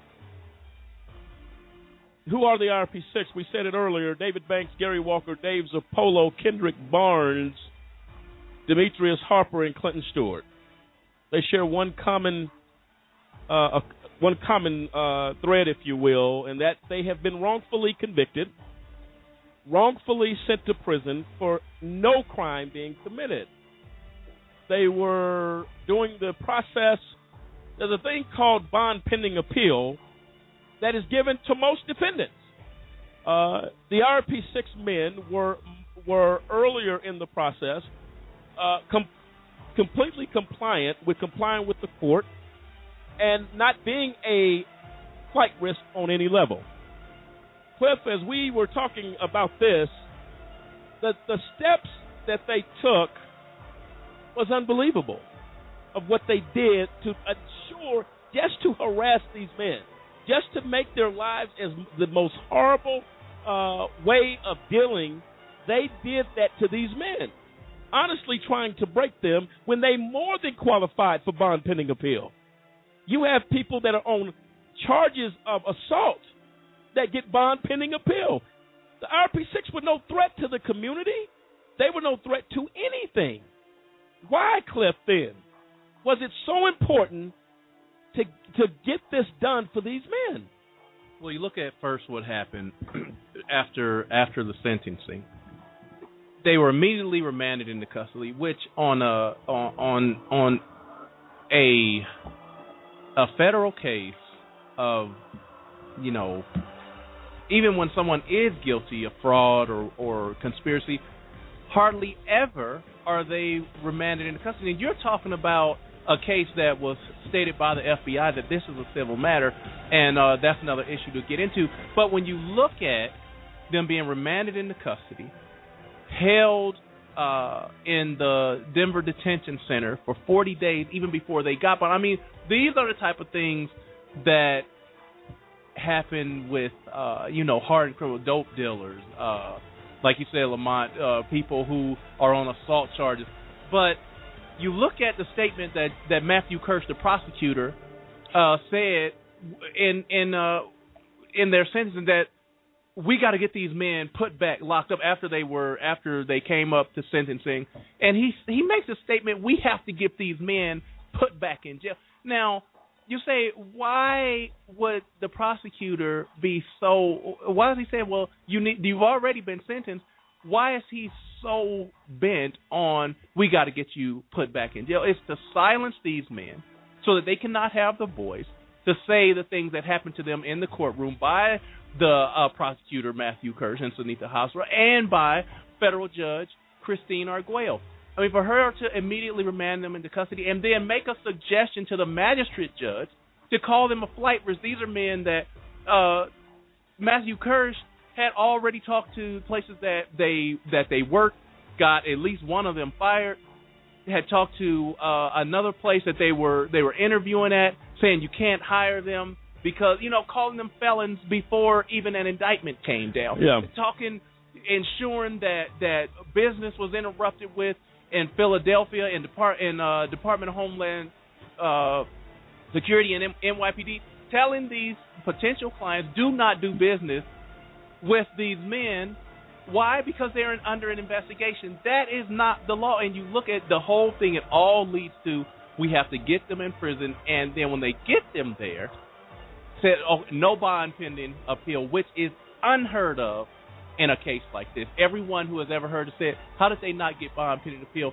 Every federal case that's about uh, some fraud or conspiracy, you get bond pending appeal. It is Yep. it is unheard of what happened to the IRP6, which tells you that the conspiracy is not on their part, but the conspiracy is on the part of the prosecutor No. and Judge Christine Arguello. No, and that's without question. I'll tell you right now that the bottom line here, uh, and I think it goes to the point, Cliff. What you didn't know, ladies and gentlemen of America, about the IRP6, these men had no criminal record. They had no criminal record whatsoever. But you'll have people walk into a courtroom and get the have the opportunity to have bond pending appeal with questionable behavior, past behavior that raises a red flag, and it is still granted. Well, this is nonviolent. I mean, the bottom line is it, none of this stuff that we're talking about warrants this this kind of behavior. The bottom line is the guys were not flight risk. They had, they had already worked diligently to ruin their business opportunities. I mean, they'd gone around just basically smear mongering the names of the guys, getting them fired. You know, I mean, this is the kind of crap that that is behind the scenes in this case that is going beyond. Uh, well, let me say, abusing, abusing their power. You know, to really make these guys' life, you know, just miserable. And They were not at risk of doing anything. It's just it's stupid. But when when you even look at violent criminals, you look at you look at a person who committed murder. You look at Bernie Madoff. You look at all these people who they have the means to to to flee. They you're talking about they have millions of dollars and they have reasons to run. The IRP six had all lived in the same city for at least the last 20, 25 years. They all have their families here. They all uh, went to the same church. Their whole foundation, all of their roots are in their home, in their uh, in the city they live in. But you call them a flight risk. They they have no means of flight. Right. You blackball them in the industry. They have no means of flight. They they uh they had they were appointed court appointed attorneys to begin with. So the court had already known that pretty much they're indigent. They don't have any money to do anything, and then you call them a flight risk. Where do they get the funds or the means well, to be a flight risk? And then how are they uh how are they a uh what do you call a threat to their community? Totally insane. These are these are men who volunteered on a weekly basis. You're talking about at the at the soup kitchen, at the homeless shelter, yes. volunteered weekly, and you call them a threat to their but, community. But but wait, one one quick point, Cliff. Weren't they? How long was it before they actually went to trial and the grand jury? Wasn't there a time there that they were they were that they were free? Oh yeah, they were free. They were uh, they were released on their own recognizance from the time that the indictment came down. The indictment came down in 2009. The trial was in uh what 2010 2011. So you're talking about they had already proven they're not a flight risk. They're not a if, flight risk. If you ha- if you were going to run, you would say, okay, I'm running now before I even have to deal with anything. And then even after the verdict, they could have run then. Well, I'll tell you what. In a in a in a bond pending appeal, here's the issue and the conflict or the contradiction or the conflict of interest. The motion for release starts in the district court with the judge that imposed the sentence. The district court may grant release pending appeal if it finds by clear and convincing evidence that the person or persons is not likely to flee or pose a danger to the safety of any other person or the community if released under Section 3142 or of this title, and that the appeal is not for the purpose of delay and raise a substantial question of law or fact likely to result in any of the following: a reversal of the conviction or sentence, an order of a new trial, a sentence that does not include a term of imprisonment, a reduced sentence to a term of imprisonment less than the total of the time already served, plus the expected duration of the appeal process. Here is the problem, ladies and gentlemen. What you didn't know is that Judge Christina Arguello had no intention. If you leave that in the hand of a judge who has violated the Constitution and due process of these men, that's right, and their Fifth Amendment right, yes. Do you honestly believe that she would grant bond pending appeal with her attitude and actions of abuse in clear and present view. Ladies and gentlemen, make no mistake about it. This is what you didn't know about the IRP 6 case. And I'll tell you right now, the questions get tougher. The search for answers continues as we continue to try to find a way and wrap our hands around a judicial system that has failed, and they have failed miserably. There are perpetrators of justice who are responsible for tearing fathers from the homes of their children and from their wives. Do we allow that in America?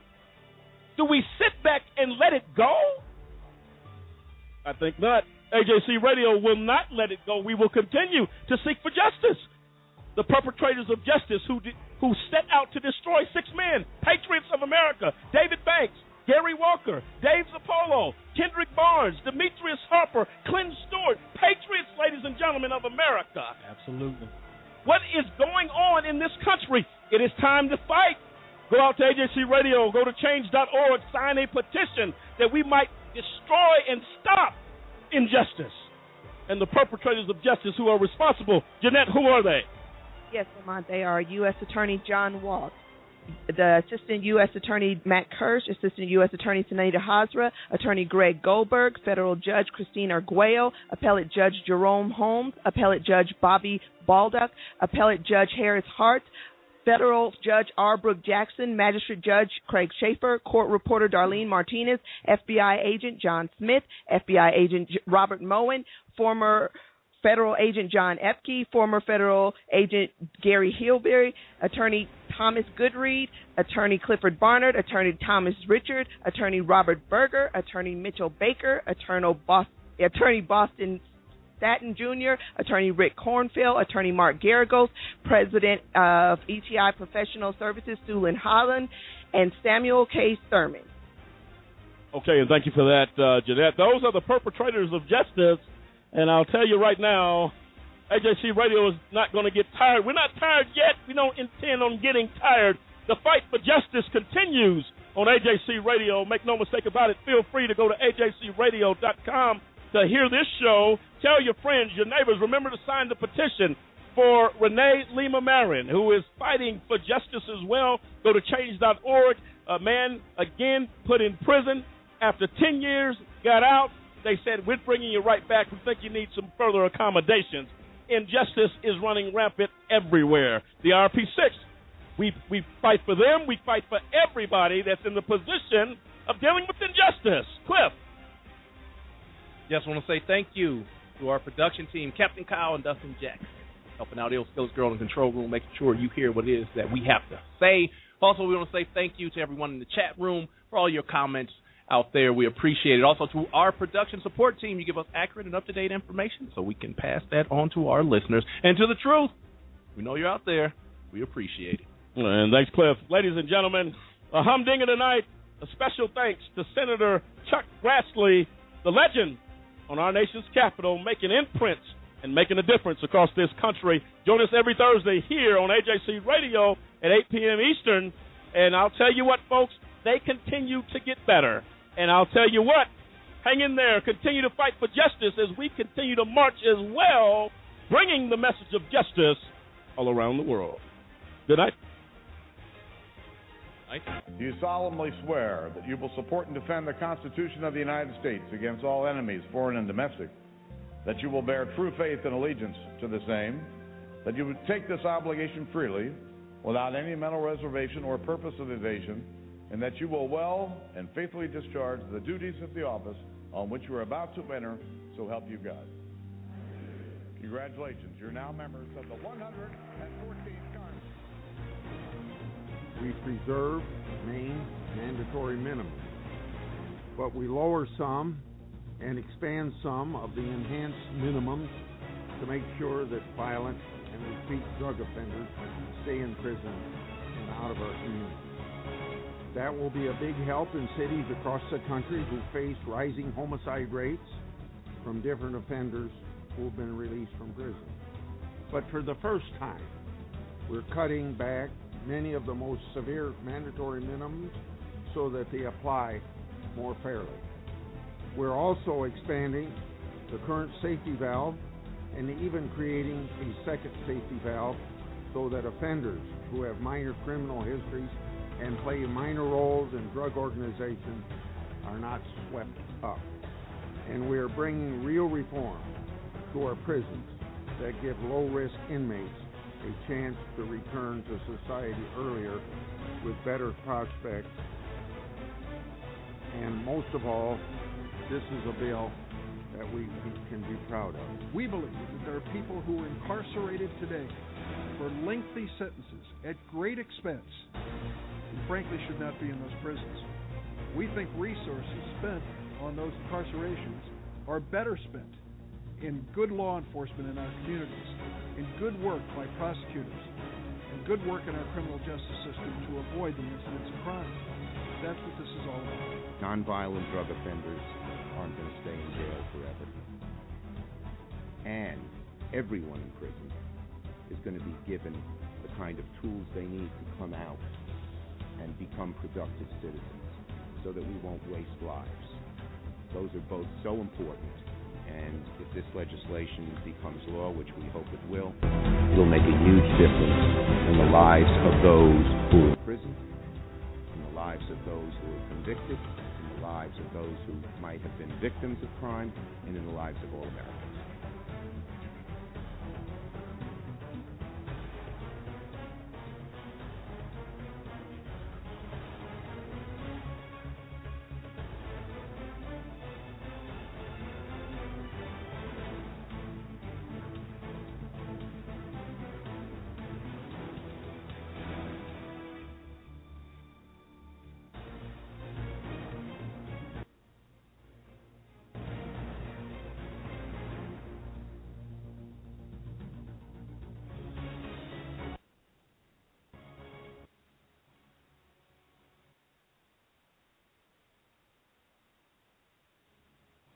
Hello, it is Ryan, and we could all use an extra bright spot in our day, couldn't we? Just to make up for things like sitting in traffic, doing the dishes, counting your steps, you know, all the mundane stuff. That is why I'm such a big fan of Chumba Casino. Chumba Casino has all your favorite social casino style games that you can play for free anytime, anywhere with daily bonuses. That should brighten your day a little. Actually, a lot. So sign up now at chumbacasino.com. That's chumbacasino.com. No purchase necessary. Group. Void were prohibited by law. See terms and conditions. 18 plus.